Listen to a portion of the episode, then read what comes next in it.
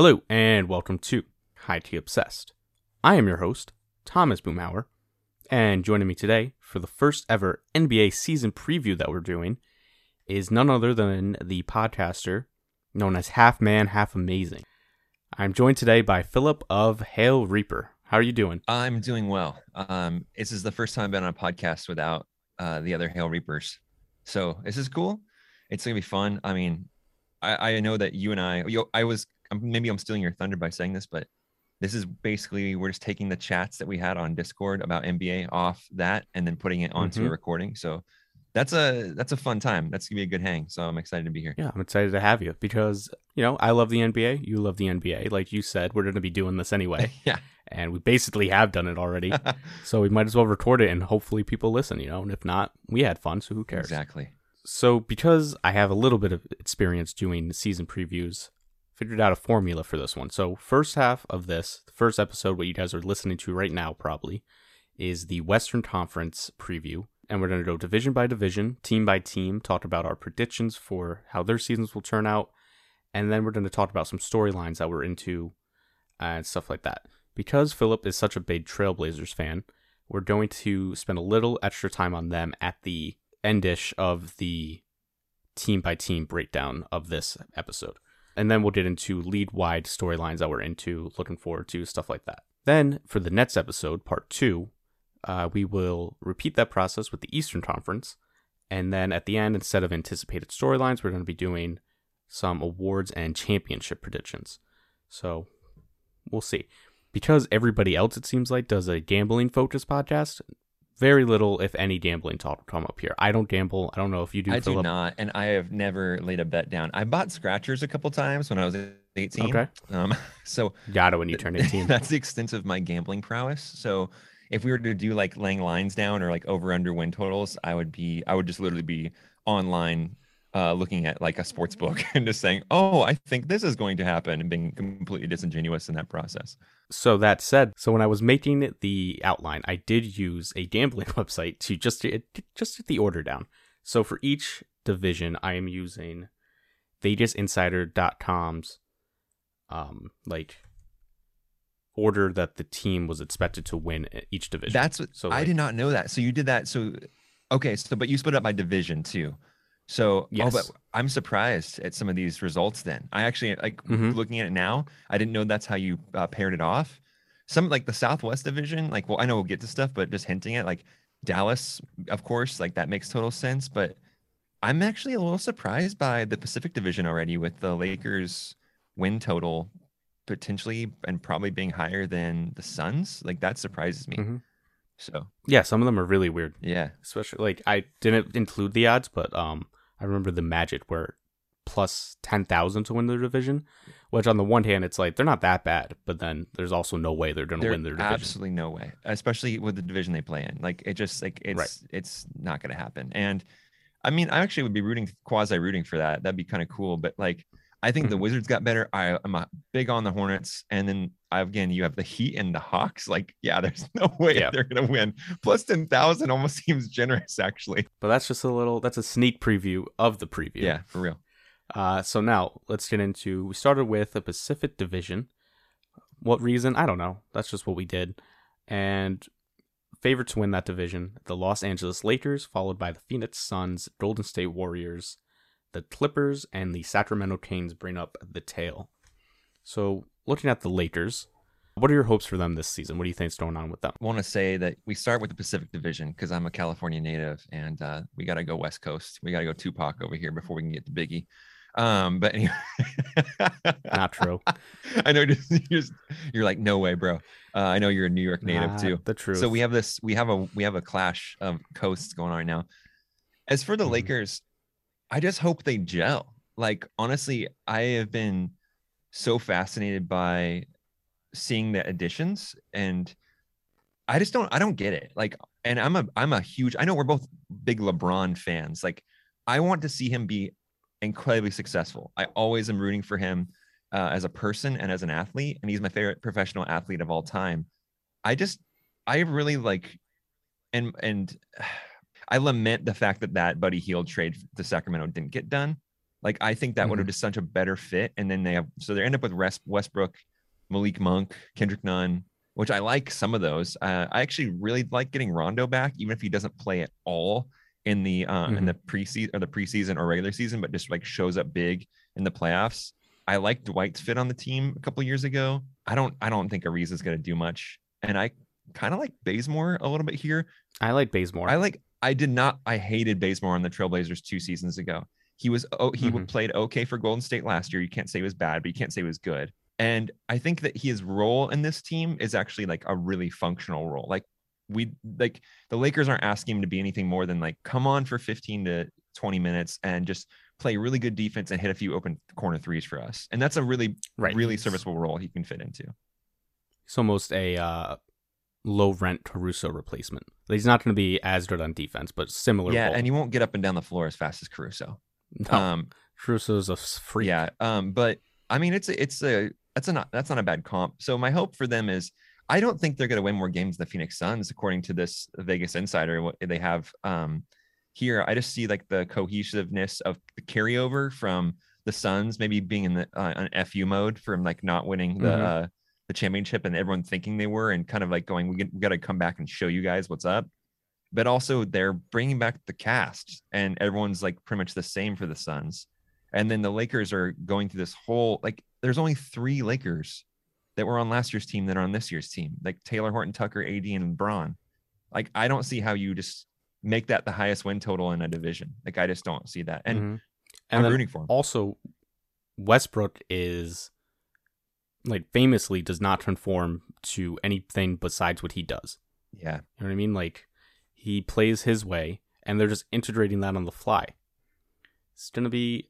I I mean I think it could work. I just think it's gonna be tough, and that it's gonna depress their win total at first. Uh, 100%. Like they they'll probably come in strong at the end, but I don't know. I agree. I think the Suns are. I think. I mean. The Suns, unless they have a total mental breakdown from that loss, which I don't think so. happens in the NFL, the like Super Bowl loser def like usually has a down season, but in the NBA, it doesn't feel like that's as big of a thing. So I would be surprised if the Suns didn't win this division. Yeah, and I think mentality wise, you have I mean, look at the Suns, they have CP3 and Booker. Those guys are they're gamers, they're ballers. Like they're gonna Yeah. come out and they're gonna want to prove that they belong in the conversation and they want to get back Mhm. to the finals and and that's they're not gonna like settle for less. Uh, this is also the team. Yep. I know that the Lakers were hurt last year, but the the Suns were the team that beat the Lakers in the playoffs last year too. So I expect bigger things from the Suns just in terms of regular season. If we're just talking about that strictly right now and not playoffs, I expect Right. bigger things from the Suns over the course of 82 games than I would the the Lakers. I want a side note on the Lakers before we leave that conversation is I Mhm. am really frustrated that I have to watch Russell Russell Westbrook play this much this year. Um, probably my least favorite player to watch in the NBA um Wow. like as far as stars go like there's like other guys that bug me that like just their games kind of bug me but um man i just really hate watching this style of basketball like just the inability to um have no touch around but for a point guard to have almost no touch around the rim unless it's a dead ass layup or a dunk. No floater game at all. Mid-range game is like really flaky and the three pointers are just the, the volatility of the three pointers going in or, or not is is nuts. And taking long breaks off the ball like i mean i just like honestly i'm keep going. Like i'm going to stop myself from talking Mhm. about what westbrook does that i just hate watch. I think the aesthetics of his game are not my jam on a highlight reel like he's awesome like his highlight reels are maybe some of the best if not the best in the nba like if you just want to give me the top 10 plays of his career i would have more fun watching that than most but in a 48 minute game it's it drives me up up the wall i can't stand it Let me pitch you this. go Okay. Russ buys into his role. You know, he moves on, he cuts, and LeBron's the point guard, and Russ is just a super, like, athletic shooting guard, locks in on D, all that good stuff. Which, I mean, I know some people we both listen to argue that he does lock down on D, he just makes bad choices. Uh-huh. Anyway, but picture this lineup Kendrick Nunn, Malik Monk, Russell Westbrook, small LeBron James, Anthony Davis. How fun is that? it's actually pretty Just they're all it's really running tiny. around being like insane. I don't care. It's crazy. It's like you know, as long as they grind on defense, I think it works. and it's just like Who's the th- tough to match. you had? mm, Oh, had, no, had none. I was like, who's the third guy you mentioned? I mean, you're gonna be able to hit like Monk and Nunn are gonna like they're gonna like just rain shots in. It'll be splash zone for sure. Right. That's what I'm saying. and then you have a great distributor in LeBron. I, I I can buy that lineup. I think that that's the one thing that's the most interesting about the Lakers this season. And I know they're. I, I imagine we're spending a lot of time on this team specifically because uh, there's a lot to talk about. Right. Um, but there are so many lineups that we aren't even anticipating yet with Frank Vogel and like the coaching staff and what they're going to do and what the looks will be. I hope AD plays the five more. Again, this is weird because I, I talk about, I almost want to say we because I, I love the Lakers because I'm a California native. And like this is Mhm. it's it's a it's representative of cul- culture here, and especially since Kobe died, Kobe one my being one of my most favorite players of, of all time, um, and I'm, I'm just a, I'm a, I'm rooting for them even though they're not even my team. I don't even like claim them as my Mhm. team, but like there's something about them as being from like kind of the mid to southern California that's like important for them to be good and relevant in like my life, like which is weird, but it's true. There's something true about that. So uh I just I want to see all the lineups. I like your lineup. I kind of want to see like the 2019-20 big lineups again with like when I loved like Mhm. I loved the Dwight Howard at the five, um, AD at the four, LeBron at the three, and then like I, I just like that. And pick your two guards, then you like Caruso as well, and then uh, it kind of didn't matter, but it was big and it was clunky, but there was something like just fun about like how mammoth it was, and like how they just Mhm. couldn't like when they would when they're in the bubble, like their defense was so locked down, it was like unstoppable with that with that with those big three up there, like big three meaning like physically big, not like big, not, not like Dwight. Howard's a part of like a NBA big three, but it was fun. It was really fun. Let's see. So the Suns, like we said, sorry, I think we've done enough Oh, done. Lakers We're talk. good. Um, bring back almost everyone, and they add JaVale McGee, which is they didn't have a backup five last year, so that's huge. Uh, Alfred, Alfred, Alfred Payton, Alfred, bro. um, and Landry Shamet, who uh, he was a net last year, and when he's hot, he's Is this hot his fourth good. team in four years or third team? I believe so. It might be his third in four years. no, it's he's been on it- this Clippers. his fourth it's year. the fourth. Yeah, Mhm. Clippers, So Sixers, Nets, and now the and and now Suns. Not a Mhm. bad. So he's like he's a valuable rotation player, but like not that valuable as we can Yeah. see. And they lose Torrey Craig, who just a nice hustle guy. You like to have him to annoy go-to stores. Doesn't really do a great job stopping anyone, but he seems to be like annoying enough.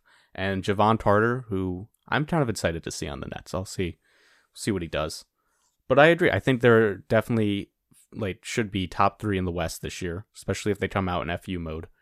And I wouldn't be surprised if they're one or two at all. I I I don't know. I'm like I'm a Western Conference like stan, so I I Mm-hmm. want them to be good too. Like I it's weird as weird because I just said I want the Lakers to be great, and I kind of want the Suns to be good too.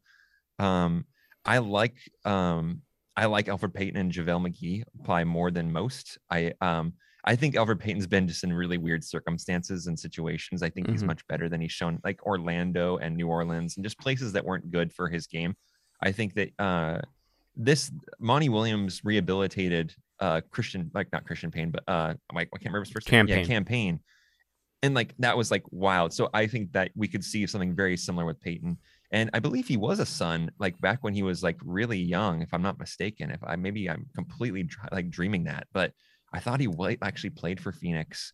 Um, but maybe I'm just thinking that maybe mixing those guys up and he was or- Orlando first. But uh He was Orlando first for Okay, sure. so I'm I think I might be dreaming that that then. But the backup five that you said, like Javale, Nope, he was on Phoenix for 19 games. yeah, I in uh, 2017. I know I watched him in a Sun uniform at one point. So there we go. That recall was there. The backup five, because their Saric was effectively their backup five until he got Mhm. hurt, and then they had who they even come like pull in for that role in the playoffs after Saric went down. Um, Frank Mason, Frank the Tank. Oh my gosh! Not Frank Mason, Frank no, uh, no, I, Frank uh, Kaminsky. Kaminsky. Yeah, Frank so the mean, that when you can't even when we have a hard time remembering these guys' names, like that should show you like kind of the level they're at. Um, because you Mhm. and I, He played good in the uh in game sets I of the finals. He was locking down. Guys can have good games, and that's and that's cool. Yeah. Um, and game six Most important game of his life. he really was out. though. Was was- only good since. Wisconsin or whatever. I think he went. Yeah, Right. he played for Wisconsin. I remember that Final Four It was boring.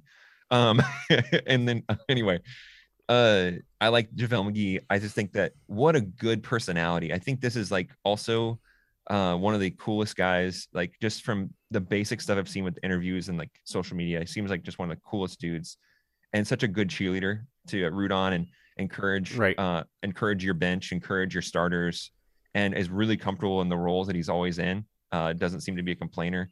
I think again, Payton's good. I, I think this is. I want to say they're going to be the first team in the Western Conference this year. Okay. I think the um JaVale McGee, his chemistry aspect, that's a huge point because we saw he was on the Olympic basketball team Mhm. and the rumors, the stories were that he was like the main culture guy there and got them all out of that weird funk from when they were dropping all the games uh in the beginning Yeah, of like the tune up games and then the first game against France. I also uh, remember like Bubble, like JaVale McGee was like, just like in a good mood. Like yeah, he was. He was Yeah. in a, such a good mood, like on the on the court, on the bench, and then also off the bench, like going on water slides, making sure like doing stuff with Kyle Kuzma, like just like on like videos and stuff they were cap- ESPN was capturing, and I was like.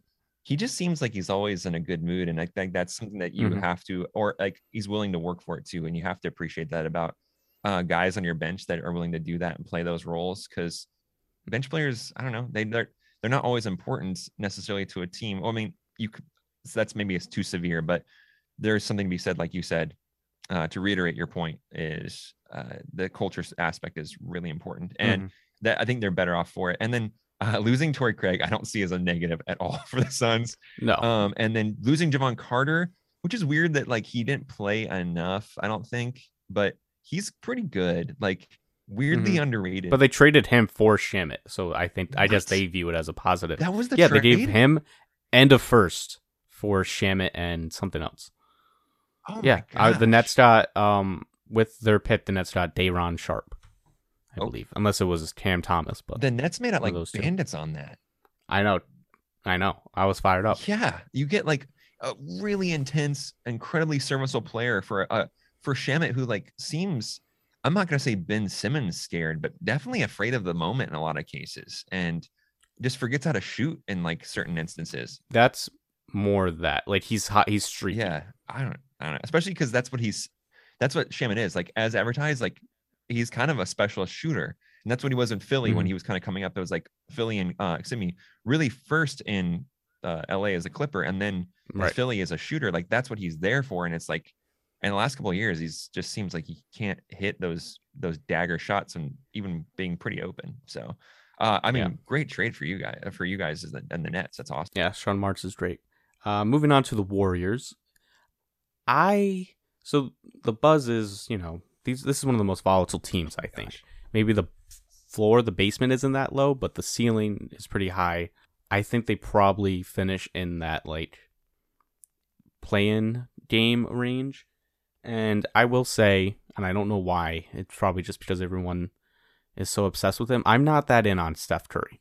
I know, like, obviously he's one of the greatest, greatest, greatest ever, and he's a shooting guard. He's not a point guard. Indeed. I don't like. I know he had a great season last year. Can you make the playoffs before we give you MVP talk? I'm sorry. Like, don't lose to Ja Morant and the Grizzlies, and then like now you're a championship team this year.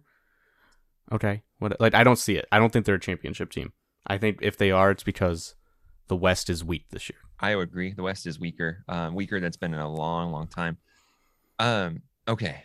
Should I be like just brutally honest how I feel about? Should I just go all in on my feelings about this then too?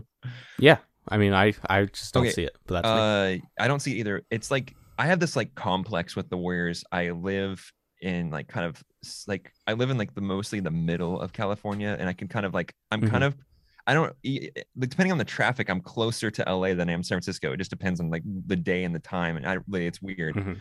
Um, but man, I cannot stand the Warriors because I cannot stand like the culture, uh, like that. Um, and I'll, I'm actually closer than anything to Oakland, and I love the city of Oakland.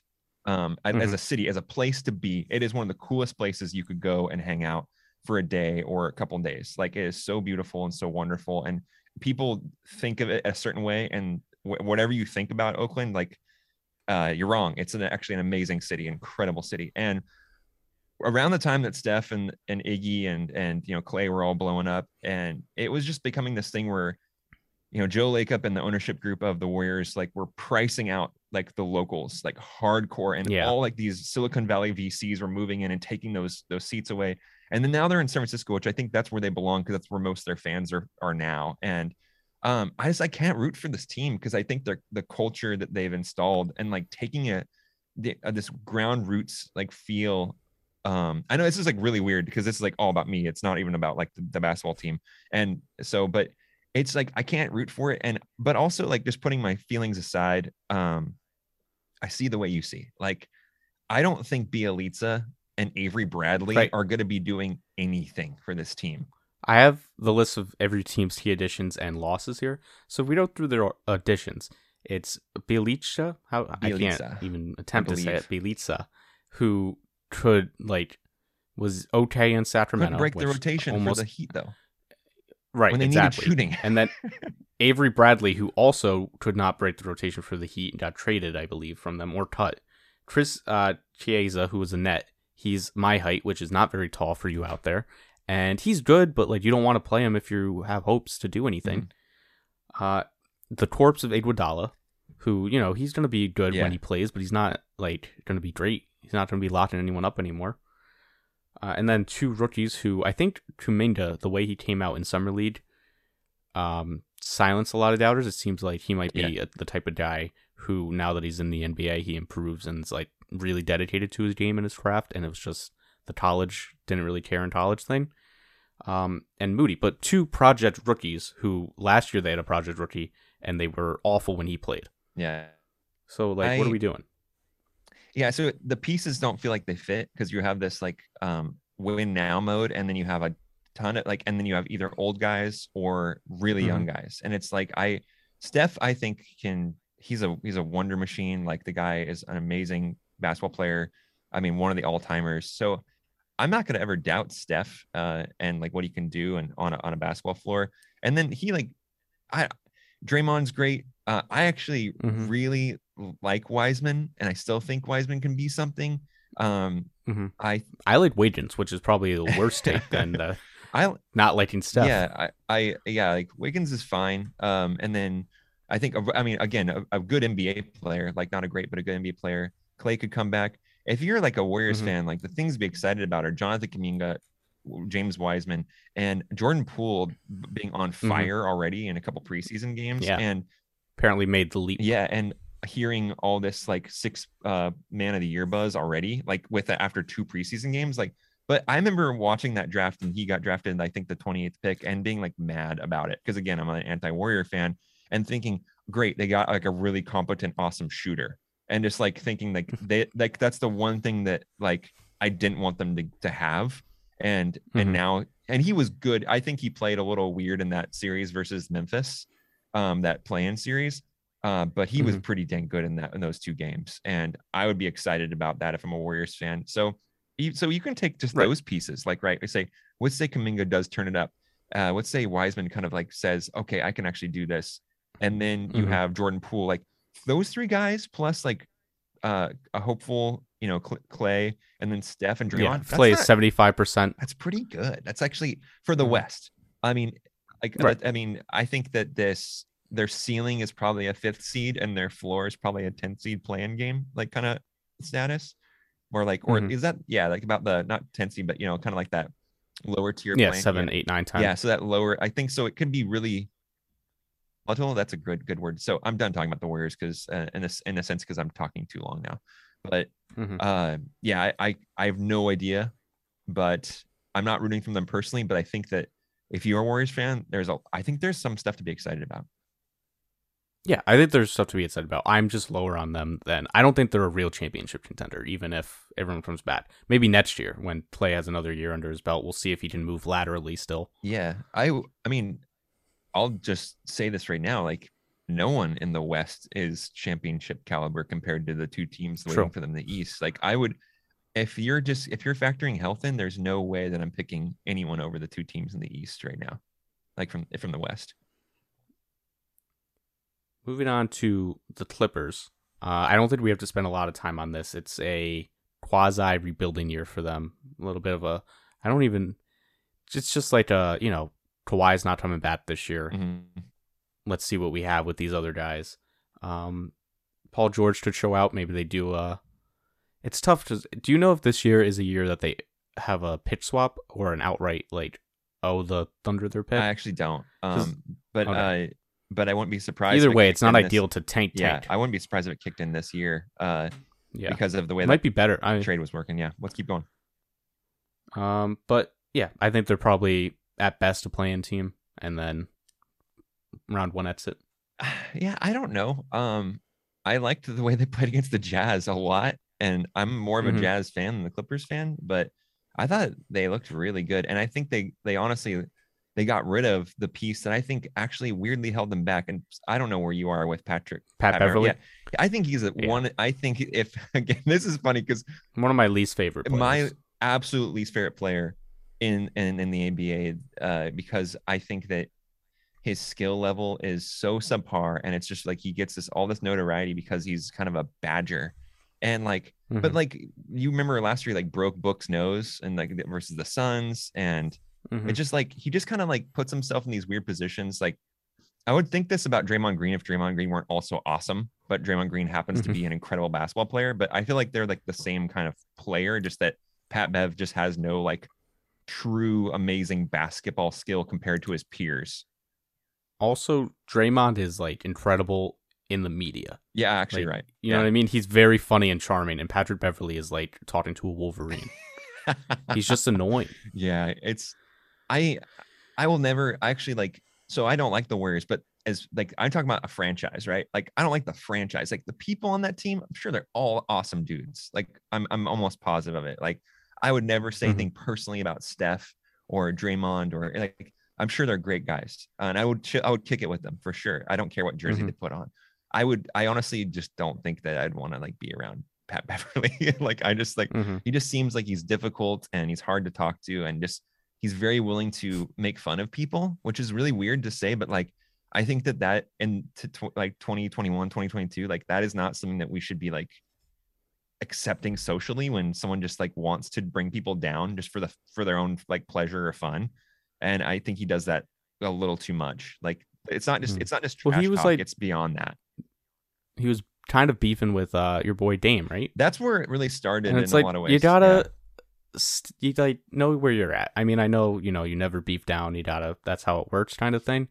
But just come on, this is like Dame Lillard. yeah Relax. i mean relax, Pat Bev. that's where it started for me i mean a little bit but really like what what i didn't like about that to go into to pat a little bit more is like he did that from the bench he wasn't even dressed for that game Right. he was talking crap and he couldn't he wasn't even on the floor and it's like it's like that's like it almost felt like i know you're an nba player but like that's like you or i showing up and talking crap to any other nba player. It just feels it's just like we're in the stands. And like he Mhm. he effectively was in the stands in street in street clothes talking crap. And it's just like bro like that's not that's just weak. Mhm. but to the to i'm a harry giles truther. Uh i i Okay. love harry giles. So i i just weird situations the kings. Then he was on portland last year. He was doing pretty He could see like this little pop and this little like bursts of like okay cool. I like that. I like that and then he got hurt and so that's kind of been his problem either he's played for the worst organization in, in NBA, or he's been hurt Mhm. one of the two things. But on on with a Ty Lue led team, he can play Mhm. kind of small. Like if that's where they want to keep going, he can play like a small five, even though he is really like big. He has the Mhm. athleticism to play in that like in a different role and, and play out on the wing if needed. Uh I think this is a good, a really good fit for him. And uh I I just and I like Justice Winslow all right too.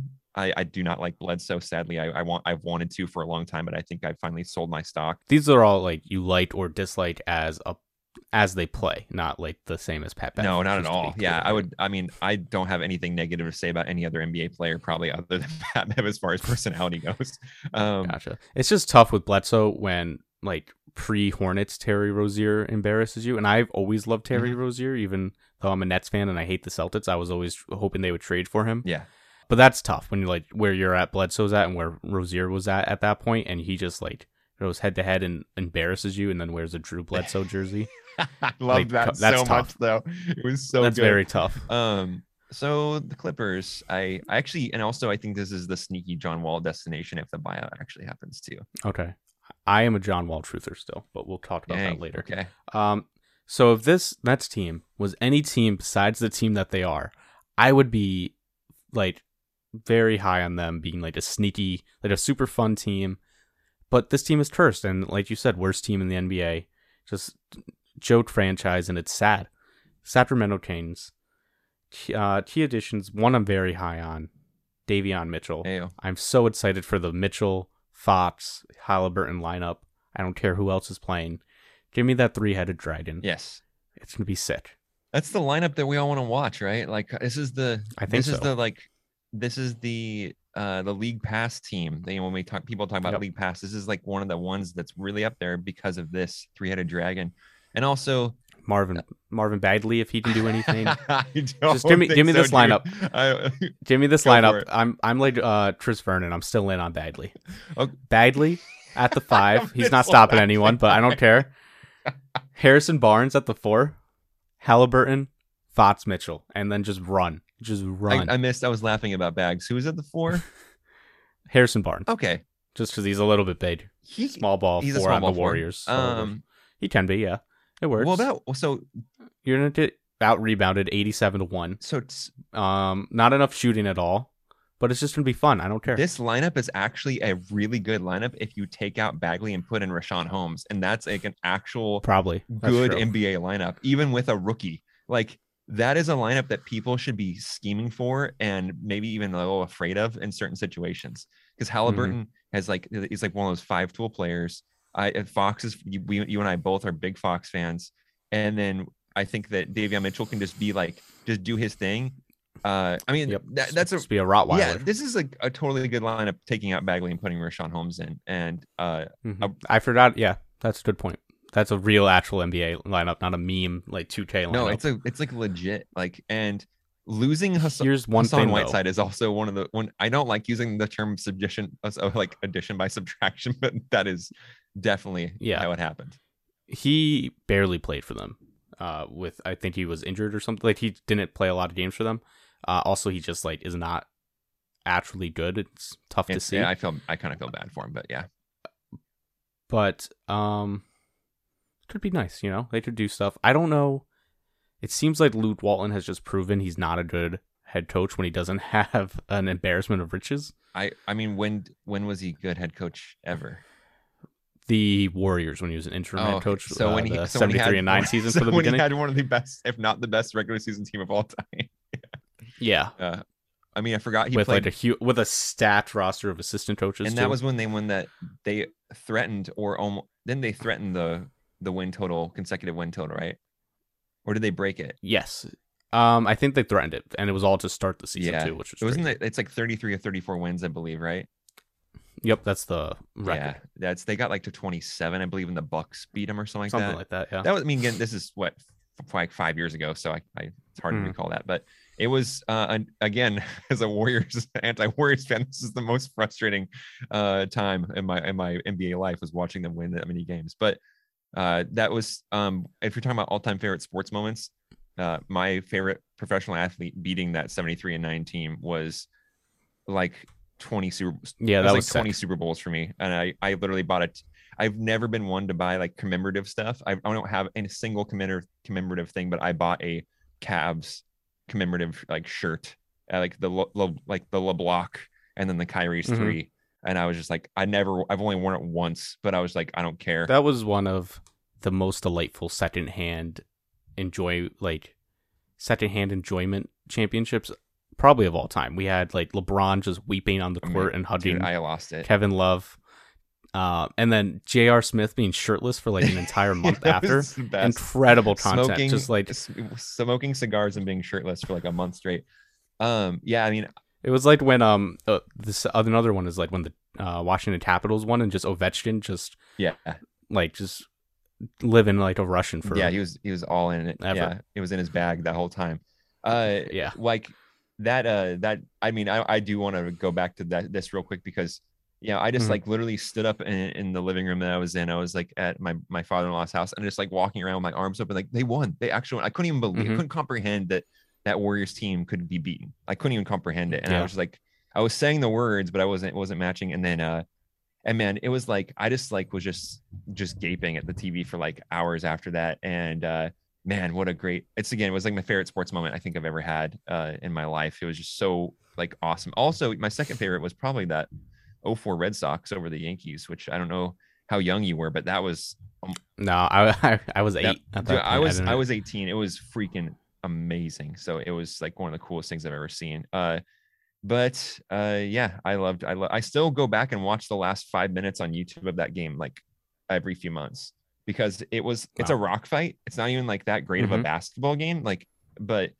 It's all the block. yeah it's the block and the and I just knowing what's coming. yeah and it's just like still seeing it and just and being in complete disbelief that it that it actually Mm-hmm. happened uh it's amazing and i just love i love watching it and we were talking the kings about the kings though but uh i think that's this speaks to the kings a lot when you get distracted and start talking about something completely different because including baseball. yeah. Um, So, you know, I like them to lose a ton of games if everything breaks right, which we know it won't because they're cursed and also like horribly managed. 10 seed. I see them threaten like getting Yeah. into the plan. i hope i, I want them to love Fox. yeah I think he, especially because like the Grizzlies are purposefully taking a step back. Um, but every other team is trying besides the Thunder.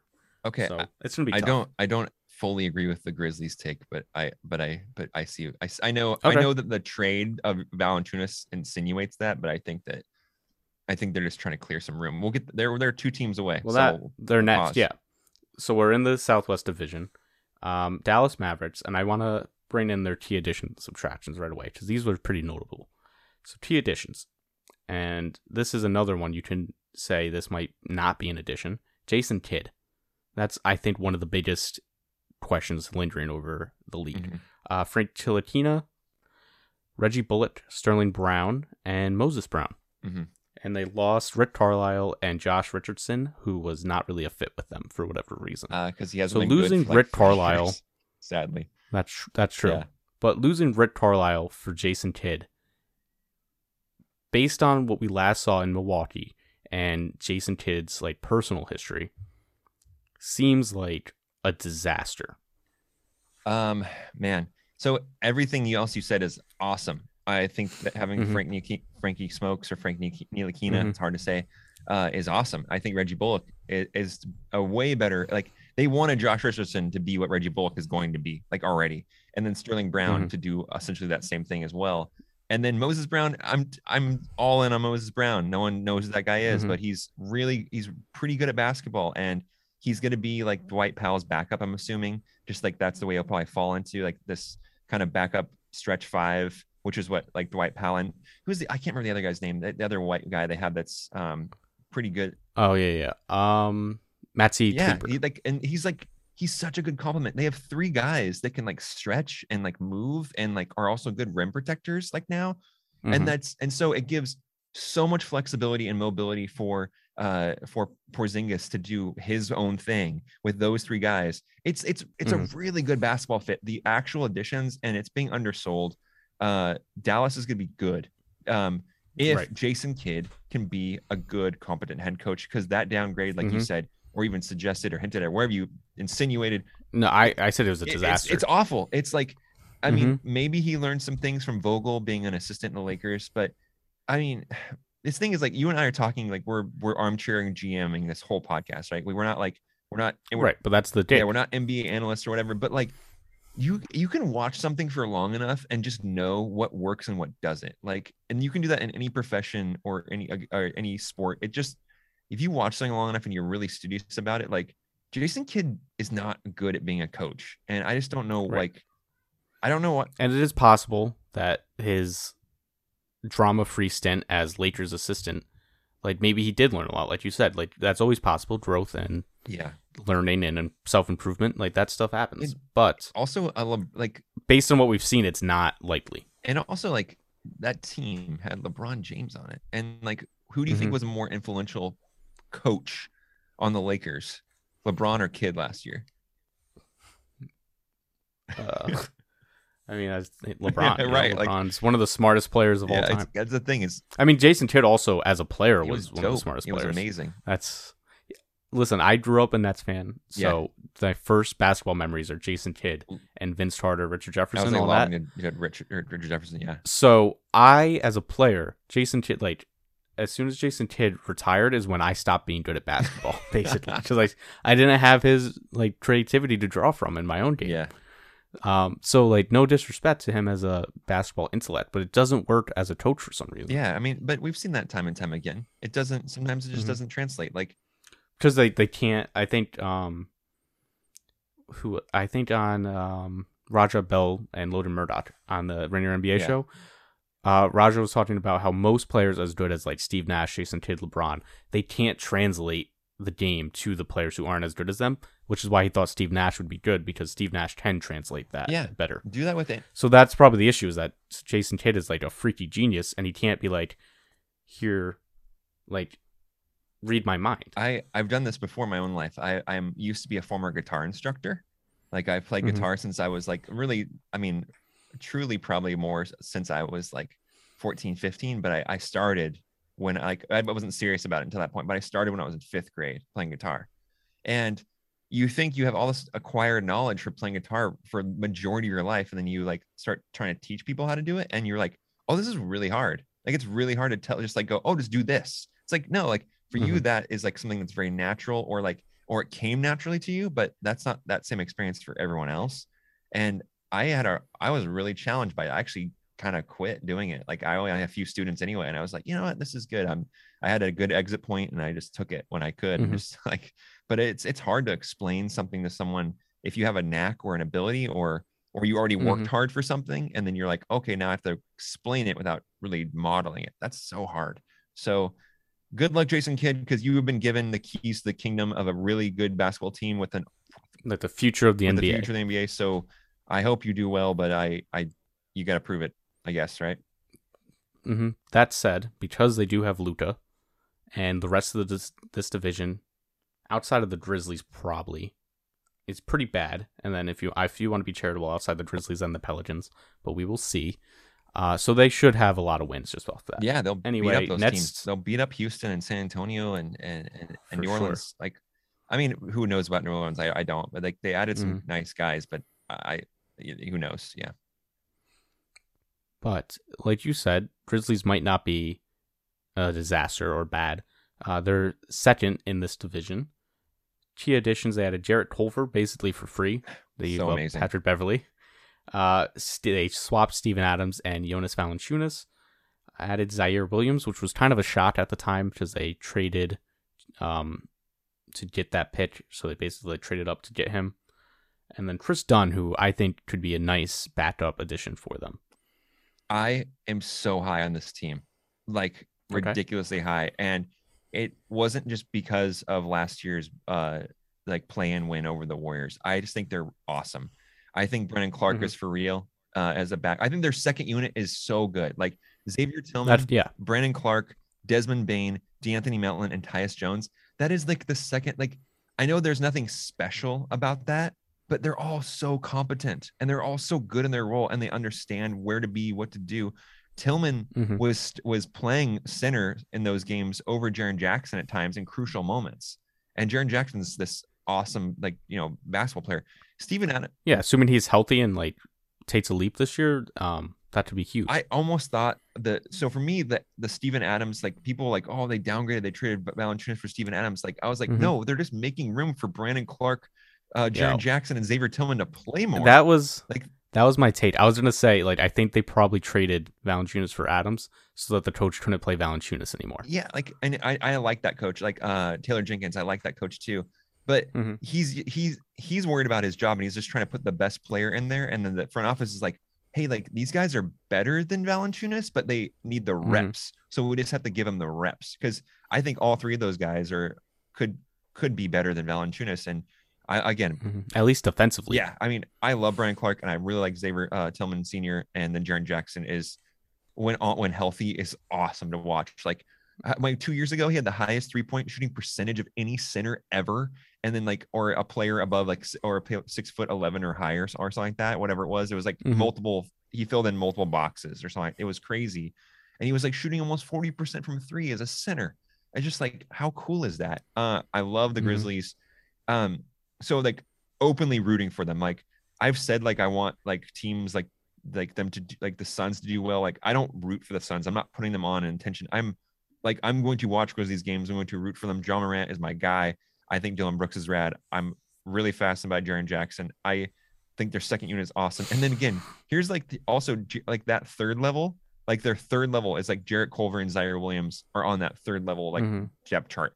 This is there's no bad players on this team, like truly like bad players. I Mhm. I think they're gonna surprise. I hope they do. And um, I just had to like write that verbal love letter to the Grizzlies because this is like, I think people are like weirdly sleeping on this. Sleeping on yeah. Yeah. And I, I think they I think because like. it appears that they're taking a step back, but it doesn't necessarily mean that they are. I don't. like just To be clear though, I don't think they're grabbing a top six seed in the West. Okay. So playing. I still game. think they're high end playing game status. you think they're like seven, Seven, eight. eight easy. And I think I I would.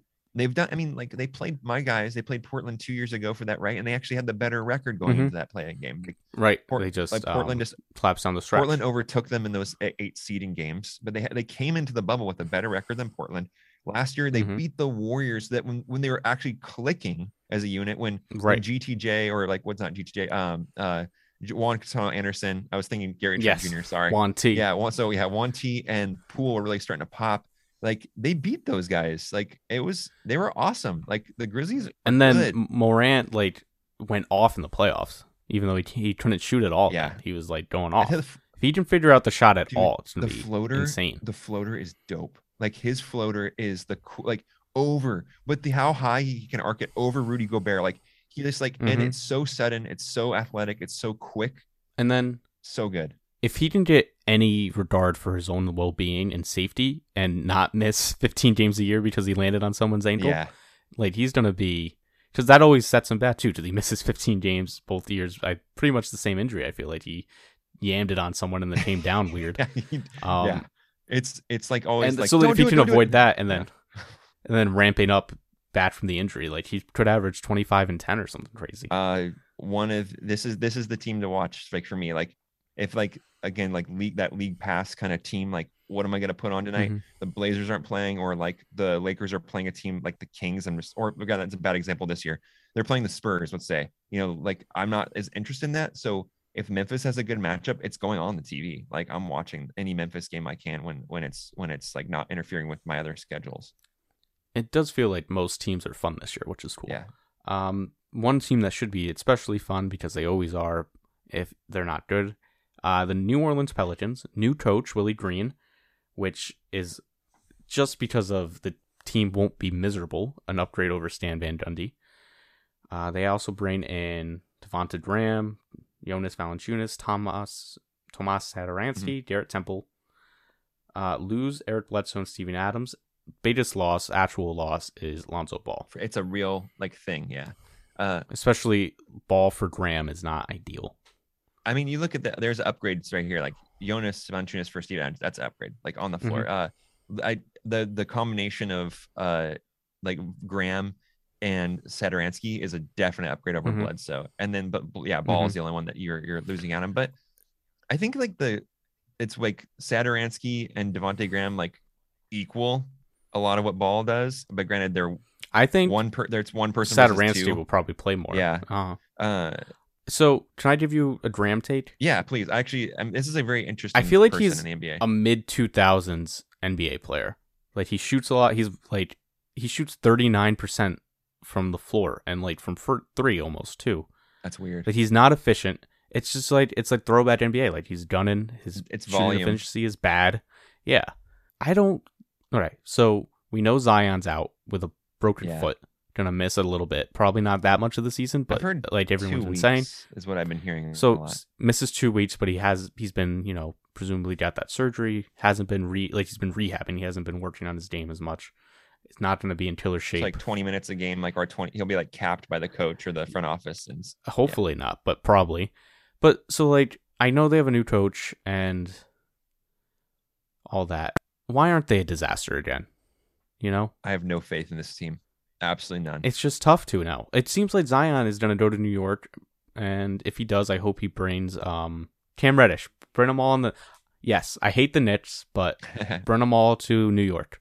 yeah, You know, it'll be fun. yeah, that'd be cool to recreate that Duke thing. Um, and but Sorry, Pelicans. I I do not like Brandon Ingram. oh, thank you, because I don't like him either at all. Like I, I, I have a friend that like doesn't necessarily like Brandon Ingram, but he definitely like he'll always text me his stat line when he has a good game, and I'm like, I don't care. Like he's, it's it's like Kevin Love, like circa T- Timberwolves, like to me. It's just like Mhm.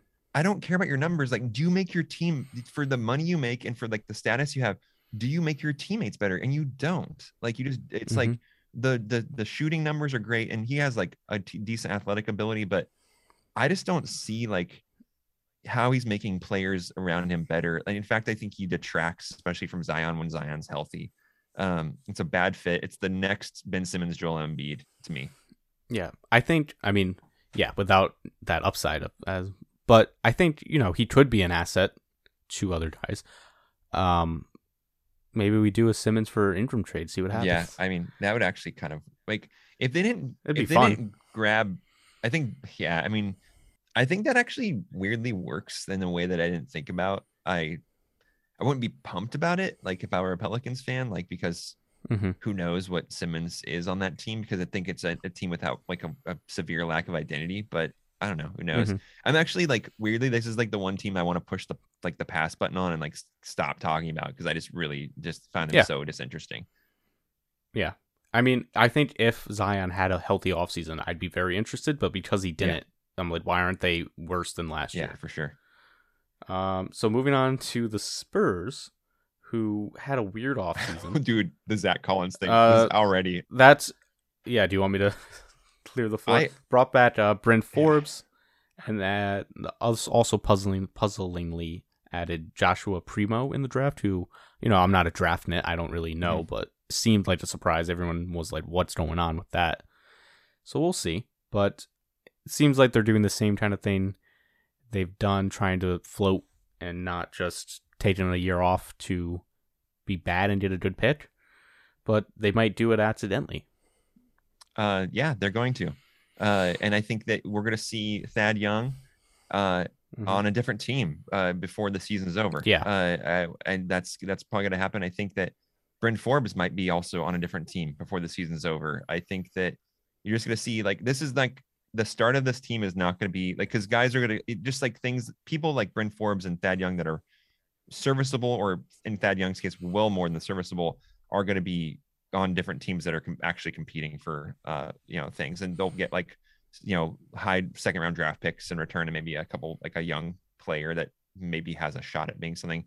Uh Alfred this is such a confusing team and I want to like the Spurs. I know you don't but um Al-Farouq Aminu what like why? Like and then and then Zach Collins it- it's not that they added Zach Collins they added Zach Collins for 3 years for 22 million dollars like uh, he has not stayed healthy. He's played like 11 games over two years.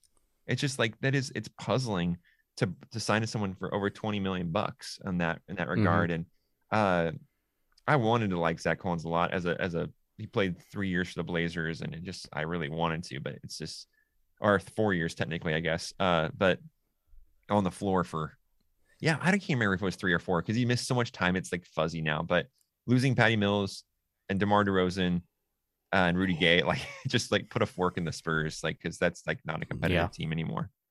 It might be more fun than um, we're used to because it's you know Derrick White, Dejounte Murray, Keldon Johnson, Primo too. um, Primo. Yeah. You know, we should do we should see some cool stuff. Those guys are dope. Like I'm I'm all in on Murray and I'm all in Mhm. on uh uh I'm all in on Derrick White when healthy too. So I Mhm. think that they've got this cool like and I'm also I'm still a believer in Lonnie Walker the fourth too. Like right? uh Forgot about yeah, him. like they're they've got some cool pieces, but it's just this collection is just so jarring. It's that's that's the thing. And Mhm. so if like I I have no they're gonna be bad. I just don't know, but I don't know what what kind of bad they're gonna look, you know. So that's all. I think they'll be. They'll probably lose a lot of close games, but lose a lot of games. Yeah, they'll be coached well. Say that Yeah, much. We know that. Let me ask you a question Hmm. though. would you be surprised if the Rockets, our Nets team, are better than the Spurs? I don't know why. It might just be, you know, we got rid of some of the toxic personalities. We got some nice stuff going on. Uh, and I'm incredibly high on Jalen Green. But I think the Rockets are going to be like, not sneaky good, but like sneaky okay. I would not be surprised. Um, it Okay. wouldn't be like a weird, like, oh my gosh, can you believe? now? I would, I would be like, oh yeah, okay, I can see that. It's like, it doesn't it computes if anything? Because Jalen Green, like, let's say he's that good, right? And we've seen this. Like, I don't think he's like being talked about like Luka was, but Luka was that good right away. There's there's rookies that come into the league and they're actually that effective, where they can actually have that killer instinct and win games. Uh, we've seen it. It's rare, but it happens. And then Sengun is like This is like the uh, State Farm ad read that all the um, all Oh, the uh, NBA podcasts yeah, yeah, I know, I know exactly what you're talking about. That Tim Duncan Tim one. Yeah. Yeah, it, it happens. And Sengun seems legit. And then I think Daniel Theis is a good Mm-hmm. veteran to have around uh, as well. Yeah, I wouldn't, I wouldn't be surprised if the Rockets like, because things we can see things going really bad for the Spurs. But if you could also, and no one expects the Houston Rockets to be good, but what if they were? Mm. And that's like it's plausible. Like it's just plausible for. I mean, I say good, relative in a, relative term. Right. Like they might win 30 games instead of 20. Or Yeah, I'd say I'd say 20. I think if you if they if I looked up and they had 27 wins and the Spurs had like 25, I would like that wouldn't shock me at all. Yeah. I think, I mean, Jalen Green should be. If I were Vegas, I'd be like, you can't bet on him to win Rookie of the Year at this point. I love that he is like incensed that he went number two overall. I love that. Like he's gonna average 25, five and five this year. He's gonna be insane, I especially because Yeah. like they don't have a lot of stores that are gonna be like like. And he, I don't know if you saw. Oh, I sent you the Yeah. clip of him just like one on one demolishing the Wizards. Like that was he just was like he looked at Kuzma, who's a veteran NBA player, who turned himself into a solid defender, on skates. like championship caliber player. He looked at him and said, "You're lunch," and just toyed with him. um, I expect him to win Rookie of the Year. I and I'm, I'm more excited to watch them than I'm excited to watch Cade Cunningham on the on the Pistons by Yeah. quite a quite a bit. The Pistons are very boring. Uh, I Rockets are not. yeah, I liked the old, and I'm a big fan of the old school Pistons too. So it's like it kind of like sucks that they've been so boring for so long. So, but Mhm. the Jalen Green, I feel it's gonna like- be fun to watch. a lot of the teams I'm down on is because of like my baggage with them. Like the Lakers, I I feel like I'm medium on because I'm I'd be an idiot not to be like to be down on them because they're they are good. Yeah, they're good. hate the Lakers because they beat the Nets in the finals when I was a youth, very small. Uh, the Spurs I hate because like my first real basketball memory is that game six of that finals when he Tim Duncan annihilated Kenyon Martin. I I love Um, that, but the hate yes. I like the Pistons are nothing to me because they would always beat the Nets when they were good. Like the Heat, I don't like because they took out the Jason Kidd, Richard Jefferson, Vince Carter Nets too many times. Like all that stuff. It's all Yeah. old baggage. it's It's just just yeah, you, it- hard but for me at this it's point. fair. It's it's your feelings and it's what you it's how you the prism in which you view the NBA. So I totally understand that. Like totally. Let's do the Jazz. I'm excited for this. This is this obviously as a Portland Trailblazers fan and like this, but this I think this is the most like noteworthy full division of like just these teams Mhm. are all interesting for one reason or another. I agree. So the Jazz, I think, I don't know if it would work. I think they're a sneaky candidate to do something drastic. Like I don't know if it's somehow a Ben Simmons trade. Like Oh my god. I don't know how that would happen. Sending Rudy Gobert to a third team and being like Simmons, you're our five somehow. Um, I don't know what it is. I I don't know if that's the move, but something drastic I think is going to happen this year. If not, I think that they are a nut again, like clear cut one seed. Um, I think they're like you know they're a first they're a regular season juggernaut at this point. I expect them to finish in the top three. I wouldn't. I, I still. I, I'm now. I've talked myself in after going through all these Western Conference teams. Um, I've talked Mhm. myself into saying that that this is they're not number one, but they're probably they're somewhere in the top three. I would, I would actually expect them to be third. I would I would I would Okay. expect it. Just if I'm just Would you go Suns, Lakers, yeah, Jazz? I think that's fair uh, too. I, I just don't I don't I don't know. Like there's something about that I just feel uncomfortable about the Jazz this season. And I think that's mostly just chemistry. Like like Mhm. adding Rudy Gay and Eric Paschall is actually they're pretty that's pretty cool. Uh, and then Jared And then yeah, I- you have Jared Butler listed here too, right? Yeah. Uh, yep, I put Steele and that's his Yeah. name. I think he's going to be a stud. So I don't know. There's something. There's something like feels off. So that's just a gut thing. So it has nothing to do with actual basketball. Like and, and No, I, I, that's why I was saying I could see them being a sneaky, like, not blow it up to tank, but like blow it up and change this thing. Because it seems like there's some sort of unease with Do- Dobert and his fit yeah, uh, as like a chemistry guy. yeah, And also, like, he gets destroyed every playoffs, but it just seems like personality wise, something is off with his connection with the rest of the NBA, basically, because everyone seems to not like dude. him. Like honestly, like when I what I don't like about Rudy Gobert and when I don't I don't know. Obviously, I don't know any of these people. That he's French, huh? No, it's not that. It's just like this. I I, I will speak as for emos out there. I mean, emos like I'm not an emo like dude. I don't like listen to emo music or whatever. But like I'm just like an emotional human. Like I'm a very emotional mm-hmm. person, and so like I will watch like commercials about like I'm also the, the a dad of two young kids, so I have like this like real weird like. I'll watch like a commercial of like like uh, with a, a dad and a son, like just start tearing up. You know, I'm like ridic- I'm Mhm. ridiculously over the top emotional.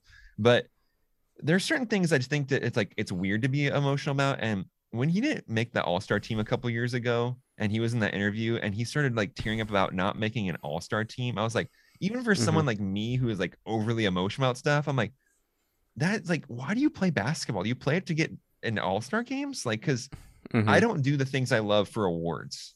I don't do my job to be get awards. Like I don't like that is like being recognized by like peers or like fans or like by I don't I I I just don't understand that. Like and he seemed to have a Mhm. really weird reaction about the the France team losing in the uh, the Olympics as well and it's like as if it were like it affecting him in this real way and it's just like bro like you need to like just eh, I don't know I don't get I don't get that I mean, the France team losing is more understandable, I think, because it was like the most vulnerable the U.S. team Yeah, was I and probably will be. it's just like it's just like it's a compilation of his react emotional weird reactions to things that and and I right? No, I, I we don't you. see that with other foreign players. In fact, other foreign players are tough as nails in a lot of t- and they have like to come in with fu mode. Like I think mm. Luka is like That's true. ultimate fu mode. I think that even like guys like that are seem passive. He's kind of a diva, though. yeah, but like guys like Peja Stojakovic or like they they seem like they're really out there to like they're going for it. They're gunners. They're and he's just the antithesis of that. So I don't understand Rudy and as a person, I don't need to. I don't dislike him either. I just don't get like I don't get it. And I think that hmm and I, this new ownership group, you feel they want to do something. You can feel it. That's usually like, I mean, that's a cliche, but it, it happens almost every time. New owner syndrome. They always do something weird. yeah, and so I I think that this is why I don't like the fit of this team. And I also adding Hassan Whiteside is just like also like I'm afraid for that. that's bad. Yeah, Derrick Favors to Hassan Whiteside as your backup big is a huge downgrade. yeah. It's basically saying, "Hey, Rudy Gobert, we're not cutting you back. We're increasing your role." hmm So I have no clue what to expect from them. Uh, as far as like a playoff team, I would expect them to be out by the second round, but I would expect them to be good in the in the, the regular season, like above good. Like Mitchell will do cool things, Conley will do cool things. They'll be a top three seed, and then you're like, and then they'll be done. So this team is another high floor, or high ceiling, low floor, maybe like a volatile team. I'm very high on them because I think Jokic is my favorite active player. Wow. Uh, definitely my favorite non has never been a net type of guy. Yeah. Favorite all time player is Vince Carter, of course. Um, Jokic is just like Jason Kidd as a pudgy center. yeah. Like it's true. insane. I love it. It's true. And he just does like crazy stuff. Um, I think he's incredible. And then like he's incredibly clutch too. Like I love him. He's awesome. I was so glad he won MVP. Um, Michael Porter Jr. going off. I could see that happening. I could see him going off and it benefiting the team. I like like their point guards obviously huge downgrade from Jamal Murray. But they're good enough for like the regular season, I think. They're like grinders on defense for the most part. They added a dude called Bones Hyland. Or, yeah, Bone like that's incredible. yeah, yeah, Like he's you know he's gonna be good. yeah. I. This is the. Nah'Shon Bones Hyland. Like It's a. It's a stud. amazing name, by the way. Uh, to your point, this is the team that if they had came came into the season with the fully healthy roster, which means healthy Mhm. means Jamal Murray, it would be the uh, would be my favorite to win the West. Right. Uh, Me too. But But don't have Jamal Murray, and he's probably not going to play until the end, and so that's going to hurt him. So they're going to be in a lower they're going to be in a lower tier of playoff. Like they're Mhm. going to have to go through a lot more wars to get to that w- winning the West. So, um, but that's the thing with the West this year. Everyone has a nick. You know, everyone's a little Right. unhealthy, or everyone has it's it- whatever it is. That's just the thing. Uh, so I would have I would have picked them to go against the Nets or the pre- previously I would have picked them to play against the Nets or the Bucks uh, Mhm. in the in the finals going this season, but I can't do that with Jamal Murray being out for most of the year or all of the year, depending on. I mean, we've seen setbacks become more normal. Like even with it's not something you count on. It could have Jamal Mhm. could effectively miss the entire season. Right. And then also, it seems like even if he comes back early, it, he's not going to be Jamal Murray, like all taps Jamal Murray Yeah. in his bag, as they say, um, until next year. Yeah. So next year, I think they're probably the favorite out west. I I honestly like. I'm excited to get to That's my me team. knocking on wood, I'm excited to get to my team because I think that Mhm. this is like the but uh so I'm I'm gonna like kind of passed a little bit on the Denver Nuggets Yeah. because also hard a team to talk about for me because they have been our nemesis. Your nemesis, yeah. for like Especially um, Nurkic, who literally yeah. wore war criminals on his T-shirt in a game against them. um yeah like I mean I think Jokic is awesome. I think he has ma- he's given us massive disrespect. Um even like where I mean and even just like like going back to 2 years ago where he was throwing like hammers into Kanter's Mhm. injured shoulder like at the free throw line Well, and like just like here's another thing. yeah. So like there is that. There's the baggage where like Nurkic, who I know you're talking about Tan- Kanter, Yeah. but like Nurkic was on the Nuggets and like got traded. But also there's the Eastern European thing. Yeah. Like those Eastern Euro guys have you know, there's a lot of strife Yes, going on for sure. between these countries there and they're built different and in those countries they're you know, like Shaq said he tried to haze Dragic, rookie Dragic and Dragic was like no and Shaq was like okay. Like Shaq was a little bit put so off by much. him. So like these guys are crazy. So like that makes sense. You know what I mean? Like yeah. I Um, I I'm into it. That's like one of the reasons like the drama and the weird Yeah. like global nature of the game is one of the reasons the NBA is so crazy and like the best. uh, Jokic was the MVP last year. I think he was the Mhm. best player in all of basketball last year. It was weird, but and it's hard to say that about Had a kid this offseason, Yeah, so and it's weird to say that about uh, your nemesis because uh, Mhm. sports nemesis right now is the are the Nuggets as a Blazers fan, but uh, it's true and they're really good and they would have been my number one seed if Jamal was healthy.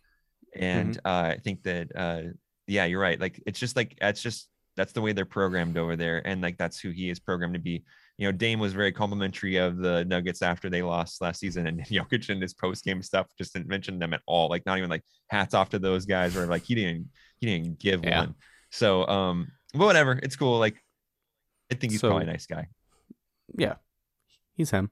Um the Blazers though, your team like no one's talking about it. Crazy offseason. Really busy. Yeah. Because everyone's always talking about, you know, Dame wants to be traded. Does Dame want to be traded? Are they going to trade CJ for Simmons? Somehow the Sixers think they're going to get Dame for Simmons. Oh my gosh, it's Uh, but so let's go through this because it's a lot. It's the Uh, they the- added- I- didn't realize like on your sheet. So you have a sheet right here that we've been going off of. It is the most like of all the Mhm. additions and subtractions. It's a huge list. It's like other than maybe even bigger than the Lakers as far as just like a text box goes. It's more like Yeah. it's crazy. Okay, Some of that is little notes, but still. so they added Larry Nance Jr., who both of us are pretty high on. huge. Yes. Uh, he's just a, like they haven't had a four No. since LaMarcus Aldridge, really. No, and that that wasn't and he should have been a five. Yeah, should have been five. And then so then you have a, a combination of Al-Farouq Aminu and Mo Harkless just trying to do their R.I.P. doing their best. They're ab- I know that, Great guys. yeah, nice guys. They're doing they were misunderstood. they were trying so hard, but they couldn't do it. Um, Mo was chasing that chump change, and then Draymond and would then say. Neil Olshey decided we don't need fours at all. Like we don't even need like a, a single person. Derrick Jones. yeah, uh, yeah. Um, like I mean, good as a three, like a rim running three, but not a four. But Mhm. either way, they tried. Not in today's NBA. Uh, but yeah, so they finally have a four in Larry Nance to to to go Mhm. back to what you're saying, and I'm so excited. Cody Zeller, huge upgrade at backup point guard. You know, Enes does his absolute best, but it's not good. You know, we can't play Kanter. really good offensive rebounder, really good like nose around there for scoring. But his pick and roll That's defensive, his pick and roll just defense is just is so oh my gosh i wanted to bite my pillow so many times just watching them try to cover pick and roll defense and that's why they lost this is why Some they lost said- last year to uh to the, the nuggets it's it's because the backup center minutes were just a vacuum of zero Scholars have argued that that is the real reason that uh, the president of Turkey has it out for him, not that he's outspoken that the president of Turkey is a 'cause he's dictator. It's so bad at pick and roll he's so defense. bad at bet- exactly. Edgeron to not take it. yeah i get that Uh, they also added Tony Snell, who never misses a shot. Doesn't shoot a lot, but when he I does, it's uh, going in. Patrick Peterson, Dennis Smith Jr., um, Ben McLemore, Marquese Chriss, Quinn Cook. So some nice like reclamation projects. Plus uh, Ben McLemore definitely upgraded the bench. And then the biggest addition is Chauncey Billups, who a lot of people, I guess, you know, credit Yes. him for the Um, Clippers' success last year. Uh, Yeah. Another like great basketball mind. Seems like a real like leader. I would agree. I think he's been doing that. Like it's what it's. I think he's going to be like a Steve Nash kind of coach, right? You know, he Mhm. comes in, he, he's able to operate really well because he's able to explain the opposite of what we talked about with Jason Kidd. You know, he's able to translate that stuff and be really good and uh, change up the offense, which is needed to change um, for the last two seasons. Change up the defense because that's what been killing us. Um, I looked at like Mhm. the the net ratings, like for like or like not just I looked at net ratings, but I also just looked at like they've been the top three in offense. The Portland Trailblazers have been like the top three in offense the last three seasons, but in the Mhm. bottom three in defense, like last three, or about the bottom three in defense, last three seasons, except for no, they were 16th three years ago in defense.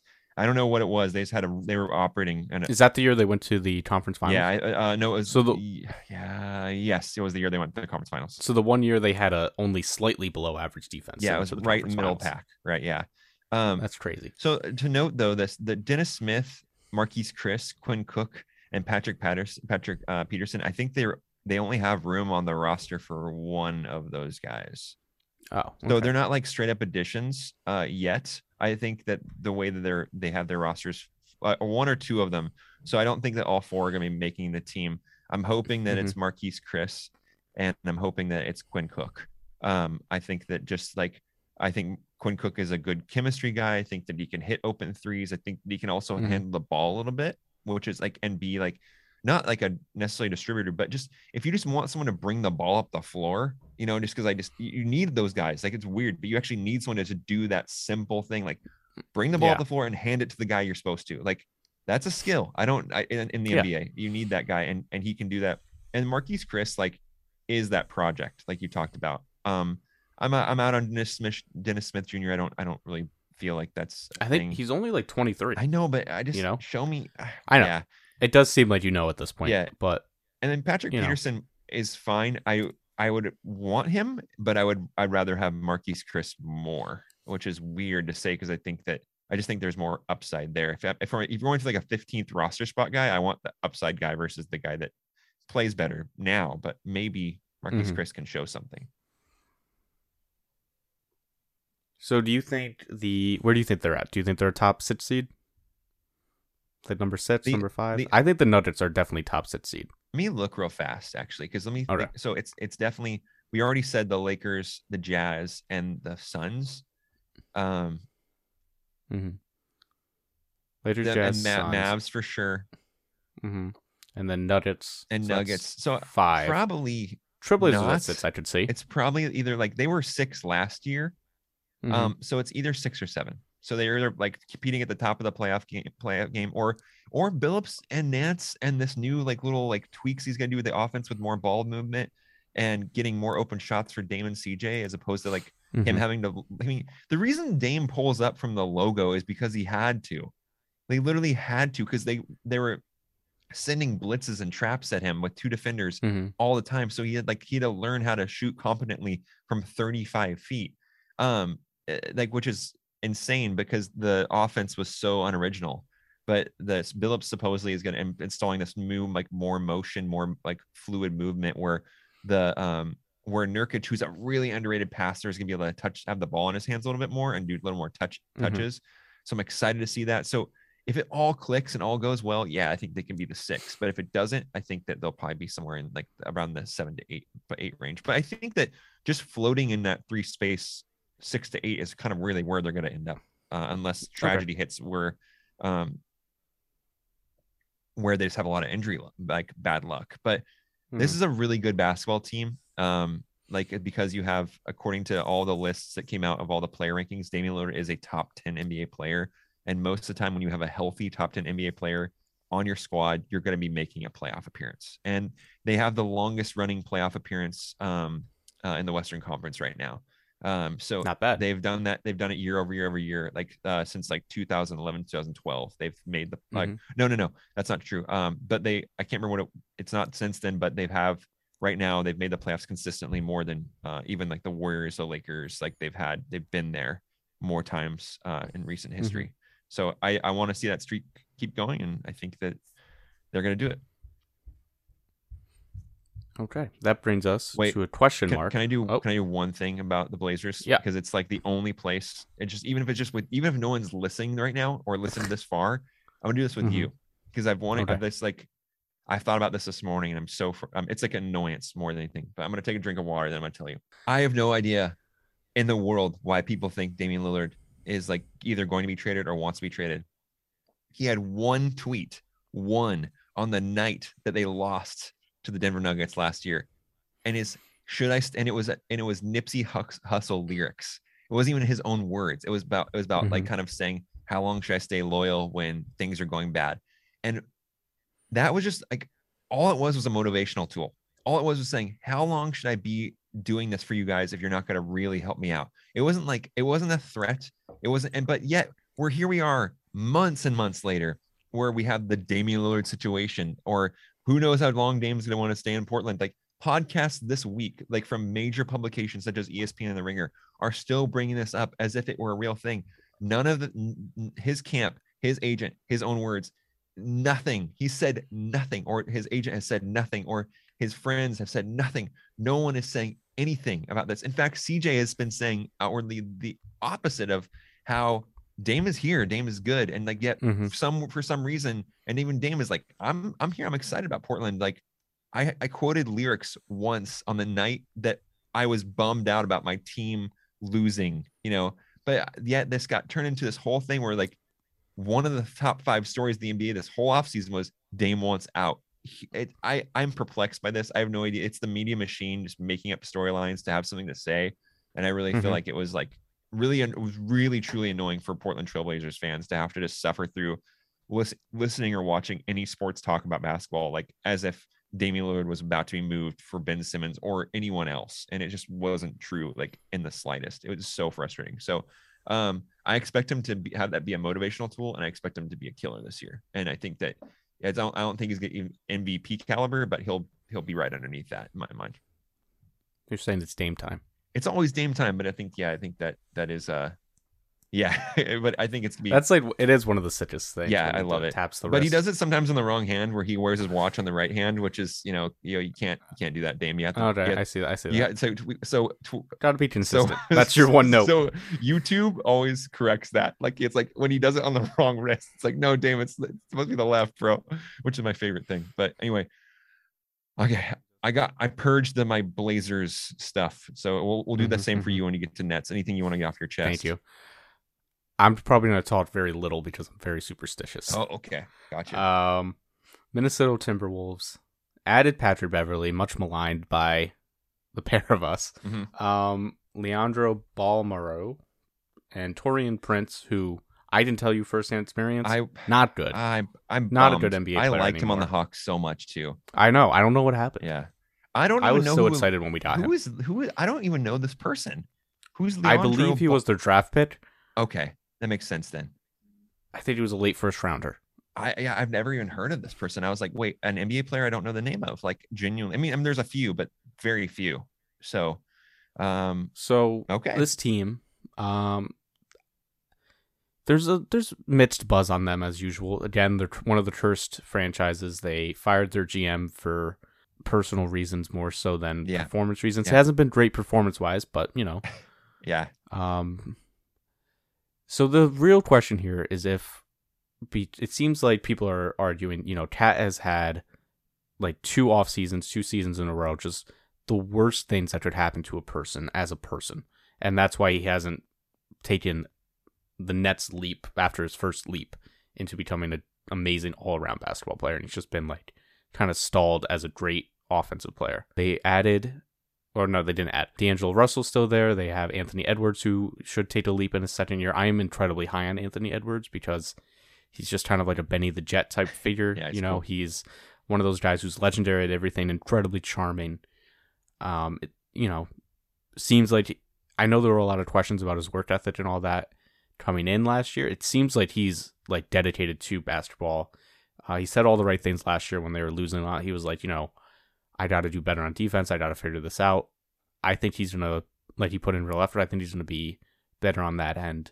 I think they could be, you know, I think they're gonna at least threaten for the play-in game. Like maybe I know Really? 11th seed isn't great, obviously. Yeah. I I think they're not going to be a disaster as they have been.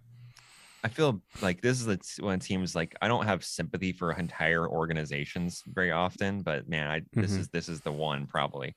Um, and and that centers around Cat, but just like being bad for so long, having barely making Mhm. the playoffs for like forever. Like they've had that one bad, ownership, Bad ownership. Um, I mean, uh, did, did, And then- Glenn Taylor is the owner, right? Is that the name of the? Yes. And just historically awful owner, and just and and, And racist. he- they sold to A Rod, yeah, yeah, and which is not going to win you any favors. Like everyone hates A Rod. Yeah, I mean, Glenn Taylor felt like kind of like Donald Sterling vibes, a little racist to, to me, and and the stuff I've heard him say and talking. He's ancient. Um, I don't. I'm not. That's not. I'm not saying that as an excuse or forgiveness. It just seems like he's kind of. I don't know. I just. I just don't like the the vibe still around this team because anytime you have to like cut your cut and run with like your one of your higher up executives right before the season starts, Yeah. like it's already kind of set up to be another letdown, and that's a bummer for Cat. And I just want to see him like I've been along like I want to see like him come to Portland. Like that's my that's my thing. Like they'd be worse defensively, but I think that that's like that if we're talking like all the pipe dream trades that I would want to see happen, Mhm. I think that this is like a Nurkic and like draft picks and um and like I wouldn't even say CJ, but maybe Anthony Simons and just like a, a collection of stuff, which I know that the the Wolves would never do. I just know that, but Mhm. like that's my like ideal like I want to see like a a real awesome stretch, like offensively minded uh uh, uh center. So I just want him to get, but or I just want to get him off the Wolves because I want him to see him do good. I want good things Yeah, for save Cat. yeah. I want to do good things for Cat in the world. Um and What if they add Simmons for like D'Lo and uh, Malik Beasley somehow? I think if I were the Sixers, um if I were the Sixers, I'd be like D'Lo third team, keep Beasley because I still like the the Kings trades out there better than that. okay, we're gonna talk more about Simmons in, in a Yeah. minute. I just like I don't know. So similar to you, when the Nets first added KD and Kyrie, and pretty much immediately it feels like the Harden to the Nets buzz followed from Yeah. there. I was like, we don't need Harden. You know what would be good? A center that's not DeAndre Jordan. yeah. So what if you know? I was like similar to the package. I was like, get um, you know, they have D'Lo up there. Let's get the uh like rebuilding hustled and grind Nets Yeah. in mini going. Add you know, we'll throw you Jarrett Culver or not Jarrett Culver, Jarrett Allen, uh, Caris LeVert, and then or Dinwiddie, whichever one they wanted. Of course, I'm I'm generous. Yeah. Yeah. And then I would have taken- I would have- some picks. I would have loved that if I were a Nets fan too. That would have been sick. Yeah. Could you imagine like uh, Karl Anthony Towns as I- the floor spacing five? Like you don't need defense when you have No, Kyrie, you wouldn't. KD, and Cat. I- but I mean Harden, you know, great consolation prize. I think KD would. I think that's what also Cat needs. Like he's being asked. Yeah, you have to play defense. be- but he's being point. asked to do something that's not. I don't think really who he is. Like I want Yeah. Cat with someone like a Dame or a KD. Like you know, just like hey, like dude, what? Like you're on this cusp.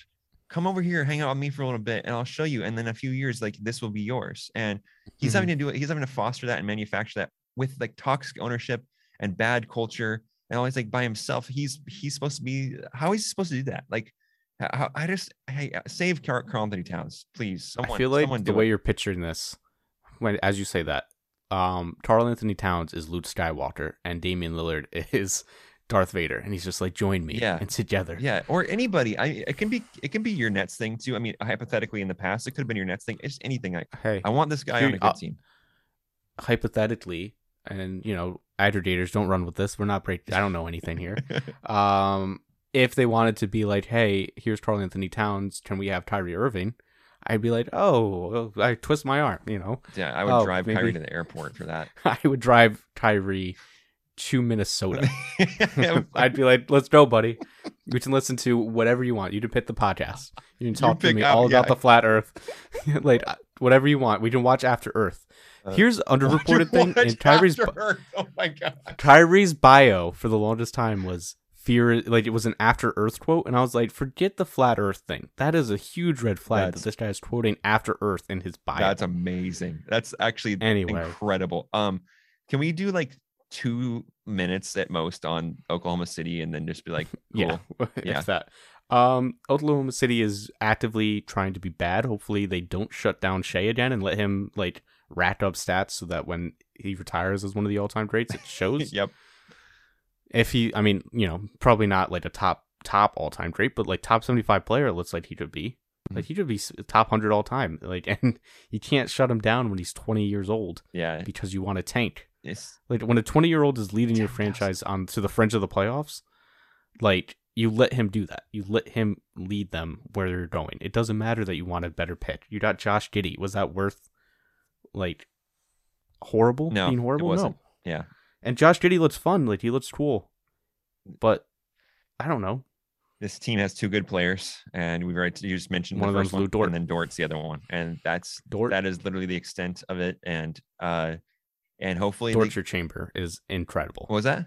Great net. The Dortcher Chamber. Yeah, the Great Dort. Oh, man. He's got so many good nicknames. Um, remember like Dash, the dude in that Discord?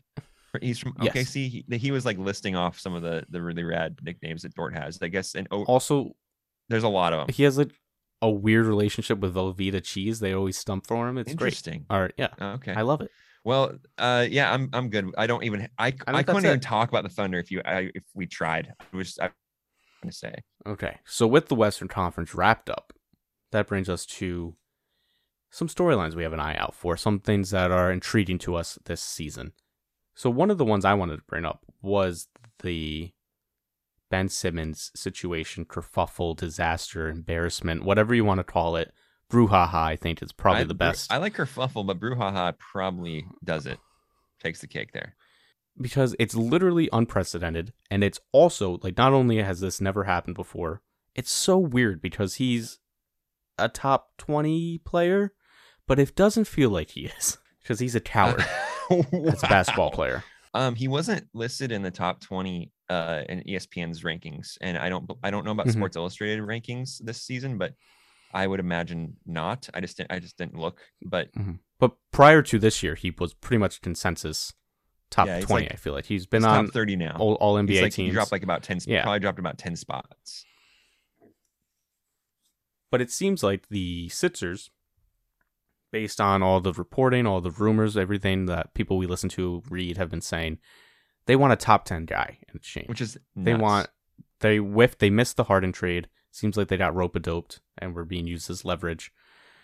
And because they were being used as leverage and probably or maybe didn't have a chance to get Ben uh, Harden, they think they can get a Harden type player for Simmons, which is ludicrous at this point.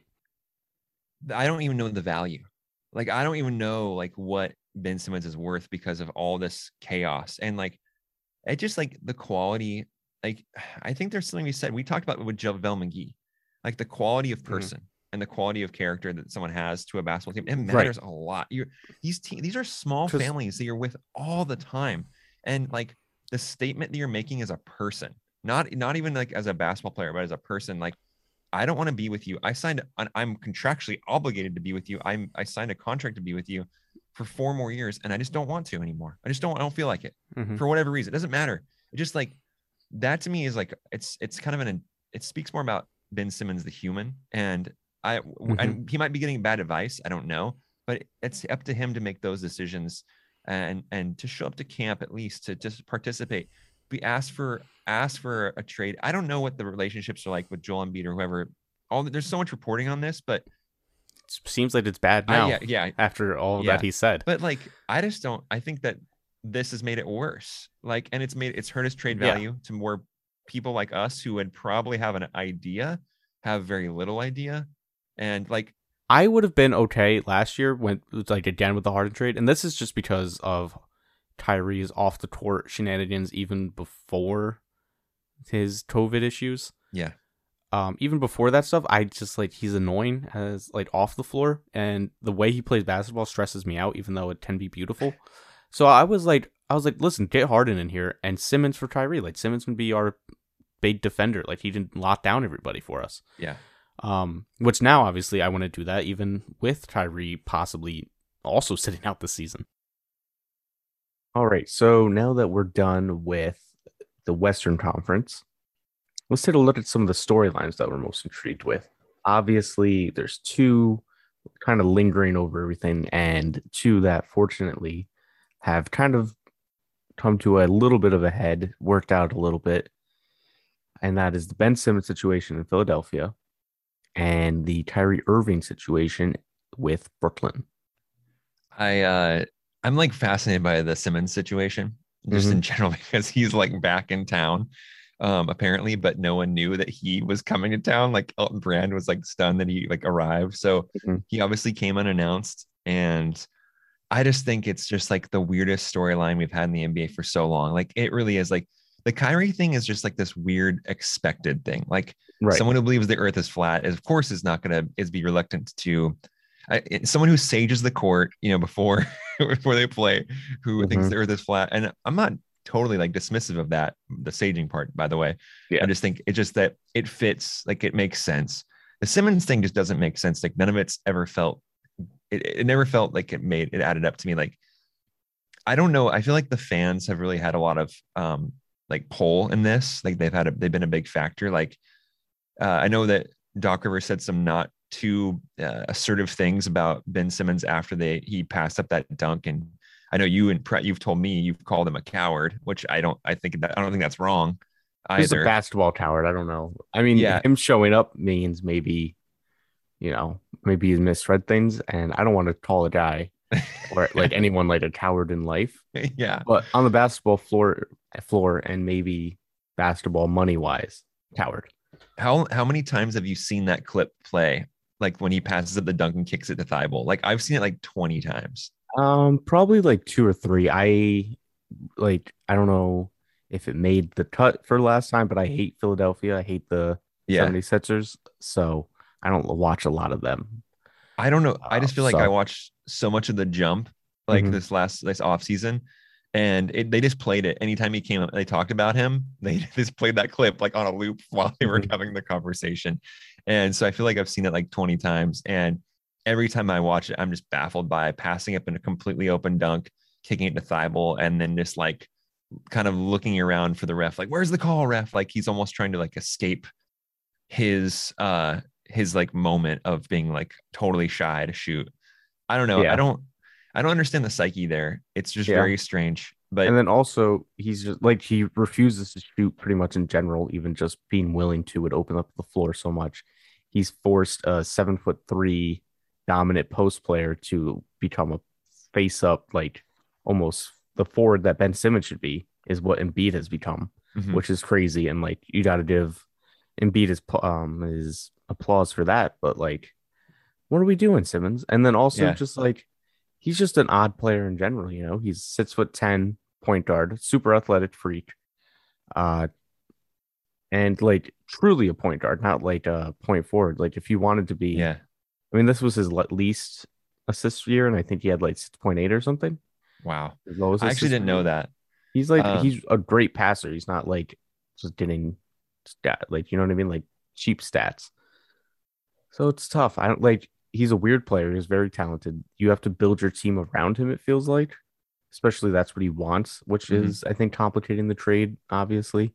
And then also now I wonder, does him reporting factor in in a negative way? Because you know, like if you didn't report, you know, like okay, at least we know he's con- he has some convictions, and he's like got some fire. You know what I mean? And now I'm like, Yeah. he gave in on this as well. Uh, I according to what I heard, uh, like to, to like the last preseason game, the Mhm. crowd was chanting, the home crowd was chanting "F Ben Simmons." So Nice. I don't think he's going to be well received coming back. And No, I don't I think don't- he can play for them. No, like you can't. He has to like he's back to earn cash. I don't think he's Right. back to play. It's just so Uh, yeah. But I just- still, I have a I have a question for you. Were you Yes. ever a Simmons guy? Like were you ever like Um, I like this player, this type of player? coming in, I think I was because he's like like I said, a six foot ten freak athlete, true point guard. And it was just like, oh yeah, he'll figure out how to shoot, even if it's not like a great shooter. He'll figure out how to like, you know what I mean. He doesn't need to be a great shooter. He just needs to shoot, and he'll get to like thirty three percent at least. Yeah. And he just has a mental block, I guess.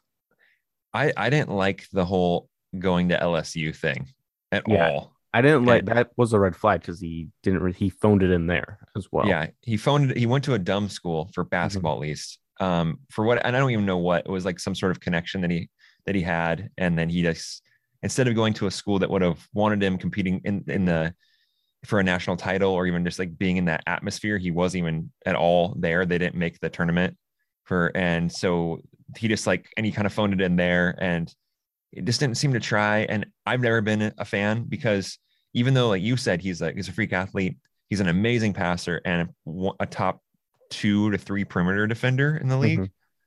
I don't know. There's something about like just the attitude and just the the availability for like almost even like the emotional availability with the antithesis of what we talked about with JaVale McGee.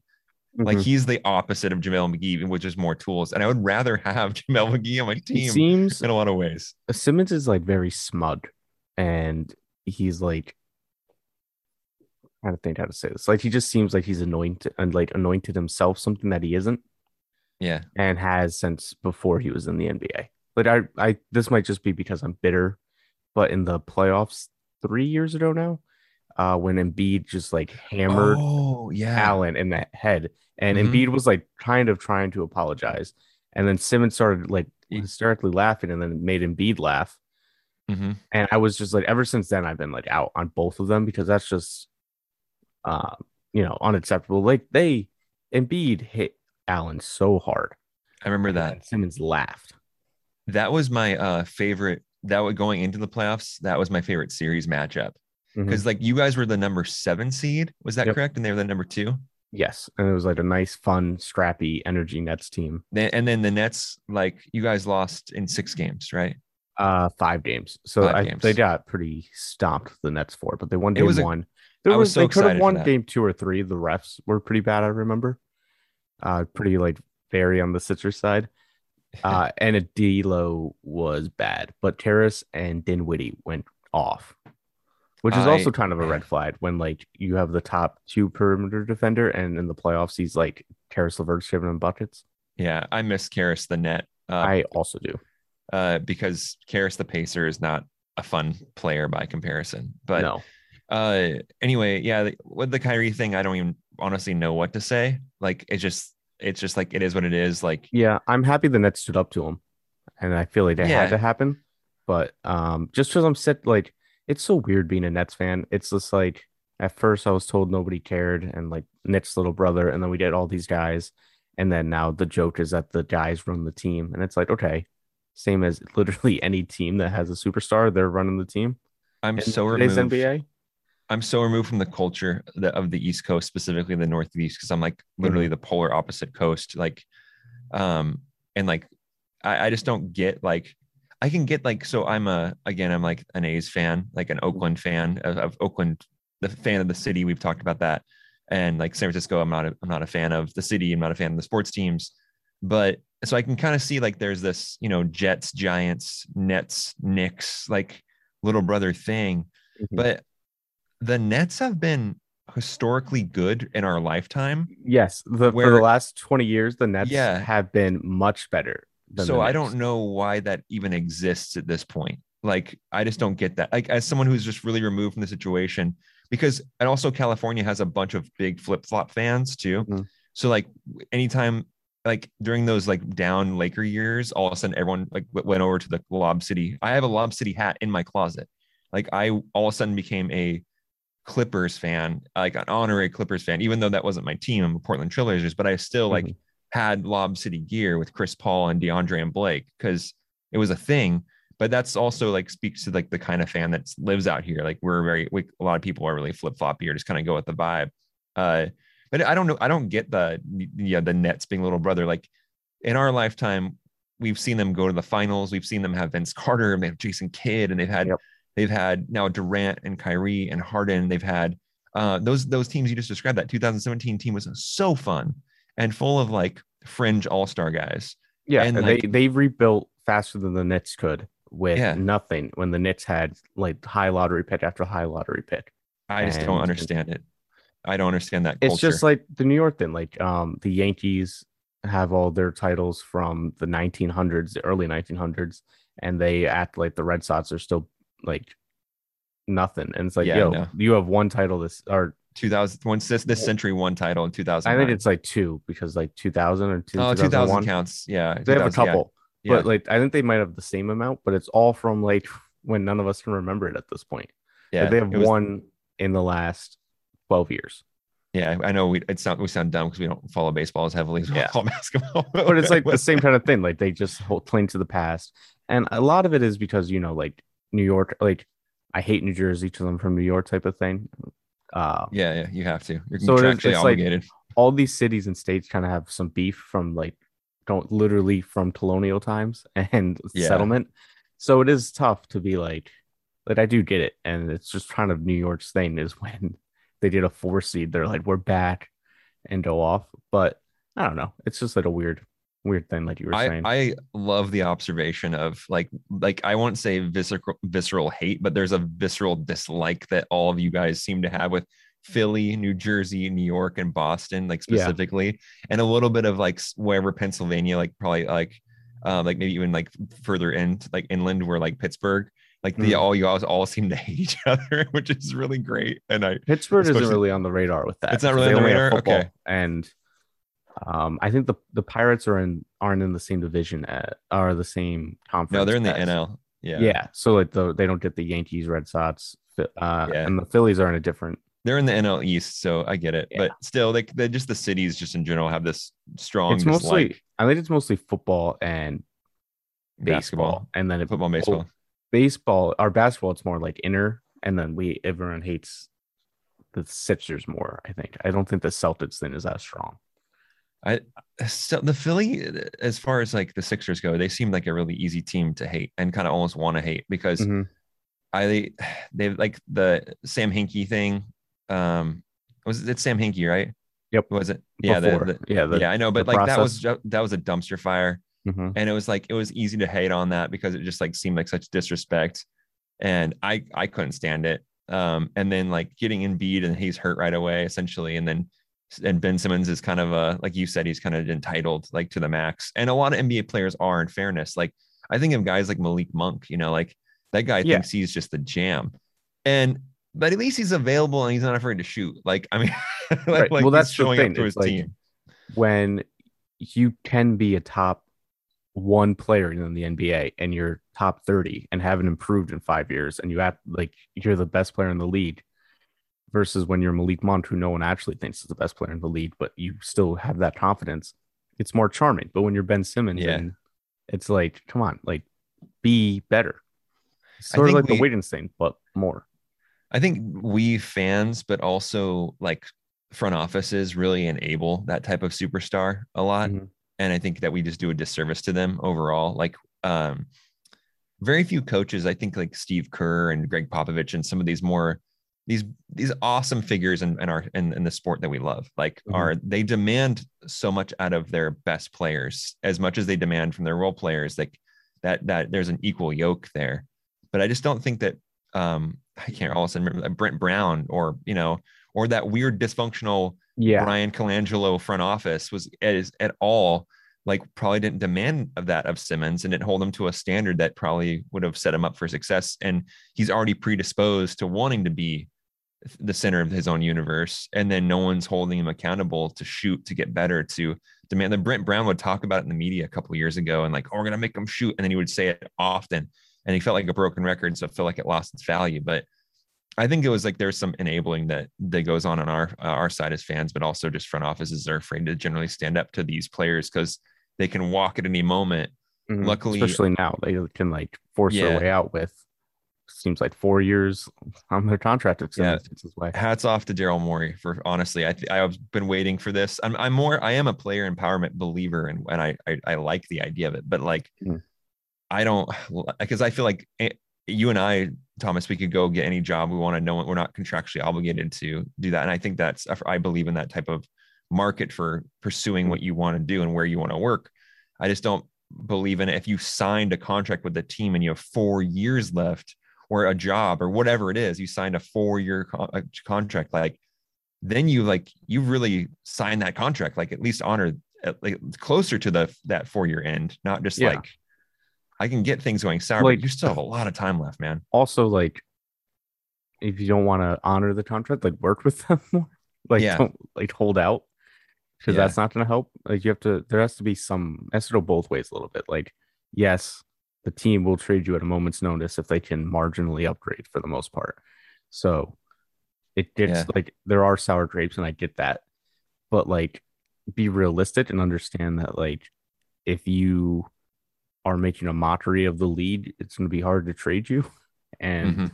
Yeah, they're not sure. going to give you away for free just because you're throwing a temper tantrum. I don't know. And I feel like a lot of people have talked about this ad nauseum. Yes, Uh, you have some more stuff to talk about. What was what was that? Well, actually, just one topic, and it's been I've been really interested in this, and Okay. it, it it does I think feed into the conversation we're about to have about the Eastern Conference. Is any team going to win 60 games this season? I mean, we have a, we're back to a full 82. Like we last two years, we've had Mhm. less than 82 games. We're now back to a full 82. The highest, like the over under line that I see for the Nets, which is the highest for most sites, Fifty six, right? it's 55 to 56 point Okay. or, or 56 and a half because you know you have to set the over under at like a Mhm. half point so it's like either like most places have it at a 55 and a half over under or 56 and a half and that that's the line that doesn't mean it's like that's not what they're betting on that's just the line if you would put money down on if they're going to break that or be under that but Mhm. that's a shallow line um you know for, for like a and that's the and they're the highest like Mhm. There's because four because three and a half or four and a half more wins is a considerable amount of games uh to win to hit Mhm. 60 so like you got to really and now that we know Kyrie isn't going to play like at all until uh vaccinations happen Mhm. that's a I, I that's a big ask i just don't know i don't i wonder what i was curious what you thought about if we're going to see a team win 60 games this season So I feel like a team, like some team, will because I feel like we we usually have at least one team over with almost wins, right? almost always almost Okay. always It's At like once you get to sixty three is when it's like that's rare air, right? Yeah. more sixty five is the truly, but um, so I think someone will going into this before the like Kyrie thing with COVID and all that. I thought that the Nets, because of what happened last year, where they were the second seed and had to play Milwaukee in the second round, and you see like if you just have bad injury, bad luck injury time wise, Yeah. timing wise, uh, like you're eliminated against a team you would have beaten otherwise. So I thought they would kind of go hard for that one seed, just so that they could avoid having a tough like getting knocked out in the um yeah in the semis if like things broke bad again. But now, especially after like condensed off seasons and condensed seasons, like jamming in games, and then Durant went hard in the Olympics and like balled out. I could see them just kind of. I'm. They're also pretty deep, but I could see them just experimenting in the season and just like as long as they finish top three again, being happy with that.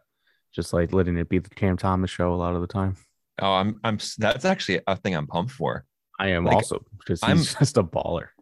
I don't watch like we've ta- I've told you privately. I don't watch a lot of East Coast games because they're on at 4 p.m. my time, and if they're nationally televised, I try to catch the second half of them. But it's just at a weird time where, like, there's a lot happening between like four and five at my house with two young kids, Mhm. and so uh and but usually I can I can catch at least the end of a game or maybe the fourth quarter of a game, but it's not. I don't really feel. I feel like that doesn't only only counts a little bit when you're watching a fourth quarter of a game. You're not getting the whole story. Yeah, the flow. Um, but I'm I really am excited to watch the Nets now more than ever because of this, because I want to see how good they're going to be. And I think they're going to be extremely good. Um, but also I'm really excited about Cam Thomas. And I'm I mean, I mean, we've probably hinted at it. We're not really the biggest Kyrie fans in general. As like I, I'm not like right. I really loved that 2016 Cavs team, but like since then he's been a little like hard to like. Um, so mercurial, I mercurial to say the least, mercurial. Yeah, but I'm excited for Cam Thomas, and I'm excited to see how deep. I'm excited for Bruce Brown. Uh, I'm I'm excited for Joe Harris to maybe hit a couple shots and meaningful moments. Mm-hmm. Um, I'm excited to like, I mean, because I know that's like the narrative on him is that he hits all the shots when they don't count, like don't matter, and then he hits. Yeah, mid, but yeah. I mean, he was a second option in that series, defending and kind of like low key locking down Jrue Holiday somehow. Yeah, um, like I think he's a good basketball player. Can I, I just, real? I mean, well, I just will. I'll save it. I'll save my Kyrie um cool. basketball player takes until we talk about the Nets. I'll say this then because I want to kick in the Eastern Conference because I'm actually mm-hmm. pretty pumped to talk about the East. Um, I actually don't think. Uh, I think this might be a rare year we don't have a team hit 60 wins. I just see I that. Like, see that. I just see a the, lot of rest. Yeah, just a player. I mean, it's a. It's still we're still in COVID. Like that's mm-hmm. not gone. Um, player rest is going to be really important. I think that we're back. We're back to 82, even though the game breaks between games will be bigger. Like mm-hmm. instead of teams playing every like two out of every you know two out of every four nights, they're going to be playing like two out of every five to six nights. Like that's just going to help a lot. But I don't know. I think we've just entered this new space in the NBA where we were already becoming gradually okay with like player rest, like planned rest. And I mm-hmm. think with now with the pandemic, it just gives you more leniency as coaching staff and front office staff to do so. And we know, and we every year we get to the playoffs and it's like we know where the good teams are. It's not surprising. Like they just have to earn their spots. Like that's all they're competing for. Like the Nets aren't gonna miss the playoffs. Like, like it's not gonna happen. And they're not gonna probably not be a top four seed either. It's just a matter of how important is it for them to be number three versus number one and push harder? Like it's a matter of their own self-importance to that spot than it is more and like and holding home court throughout the playoffs rather than anything else. Like so I could see the player rest thing going bonkers this season. And and, and so therefore no we will not have a 60 win team. Yeah, I think if we do, it's probably the Bucks because of the whole like theory that Zach Lowe and others have been on that they're just gonna be like, we know who we are, like we're we're about it, like we did it. We're those guys now. Bow down. I could see yeah. them just being on lots, especially like Giannis had his like he overcame his mental block of free throws. he might just be unstoppable now. I love Giannis. He basically was he's just like I was I mean going against him I was kind of annoyed and I was like yeah. giving into the Giannis hate because he he's a little clumsy I'll say at times I guess and he does things we that when you're locked against him it's like ooh this dirty guy like because he'll like he w- was under a couple nets who landed on his feet a, a few times and I was like come on mm-hmm. this is like three times in a row yeah but anyway um let's get to the teams you want to plug uh Hail Reaper yeah, sure. I'll, I'll uh, put it in the other one too. Yeah. Uh, so if you're into science fiction, uh, I know that. Well, actually, you, you, people that are listening to this, if they listen this far, they're probably pretty familiar with uh, you. You've had multiple guests of uh, that are like tout the Red Rising uh, book series, and so I, I I help host a podcast with two other friends that's uh, about the Red Rising book series and it is really fun to get on with with uh, my homies and, and, talk about those characters and those biggest plot points of, of the series and we just uh, have a really good time uh, it's got i think a little different flavor than some of the other the guests that you've uh, brought on. And i think all three of the podcasts that kind of exist in that space right now have like have their own unique kind of qualities to them which make it fun and make it diverse. Uh, mm-hmm. but it's a series worth talking about because it's so big and impactful and it's really impacted my life on a personal level. And that's why i wanted to start a podcast about it. And it took off a lot faster than i thought. I thought like no one would listen to it. And that was i was wrong and it's cool to um to be in such community with people and and share those experiences that are so important for me and get to share them with like all these other listeners that message us and email us uh, about our conversations that mm, uh, we have and then they like agree or even sometimes disagree. But I'm okay with you guys disagreeing. That's cool. So, uh, Hail Reaper um, is the name of the podcast, and you can check out it on Instagram and Twitter and YouTube at Hail, Re- at Hail Reaper Pod.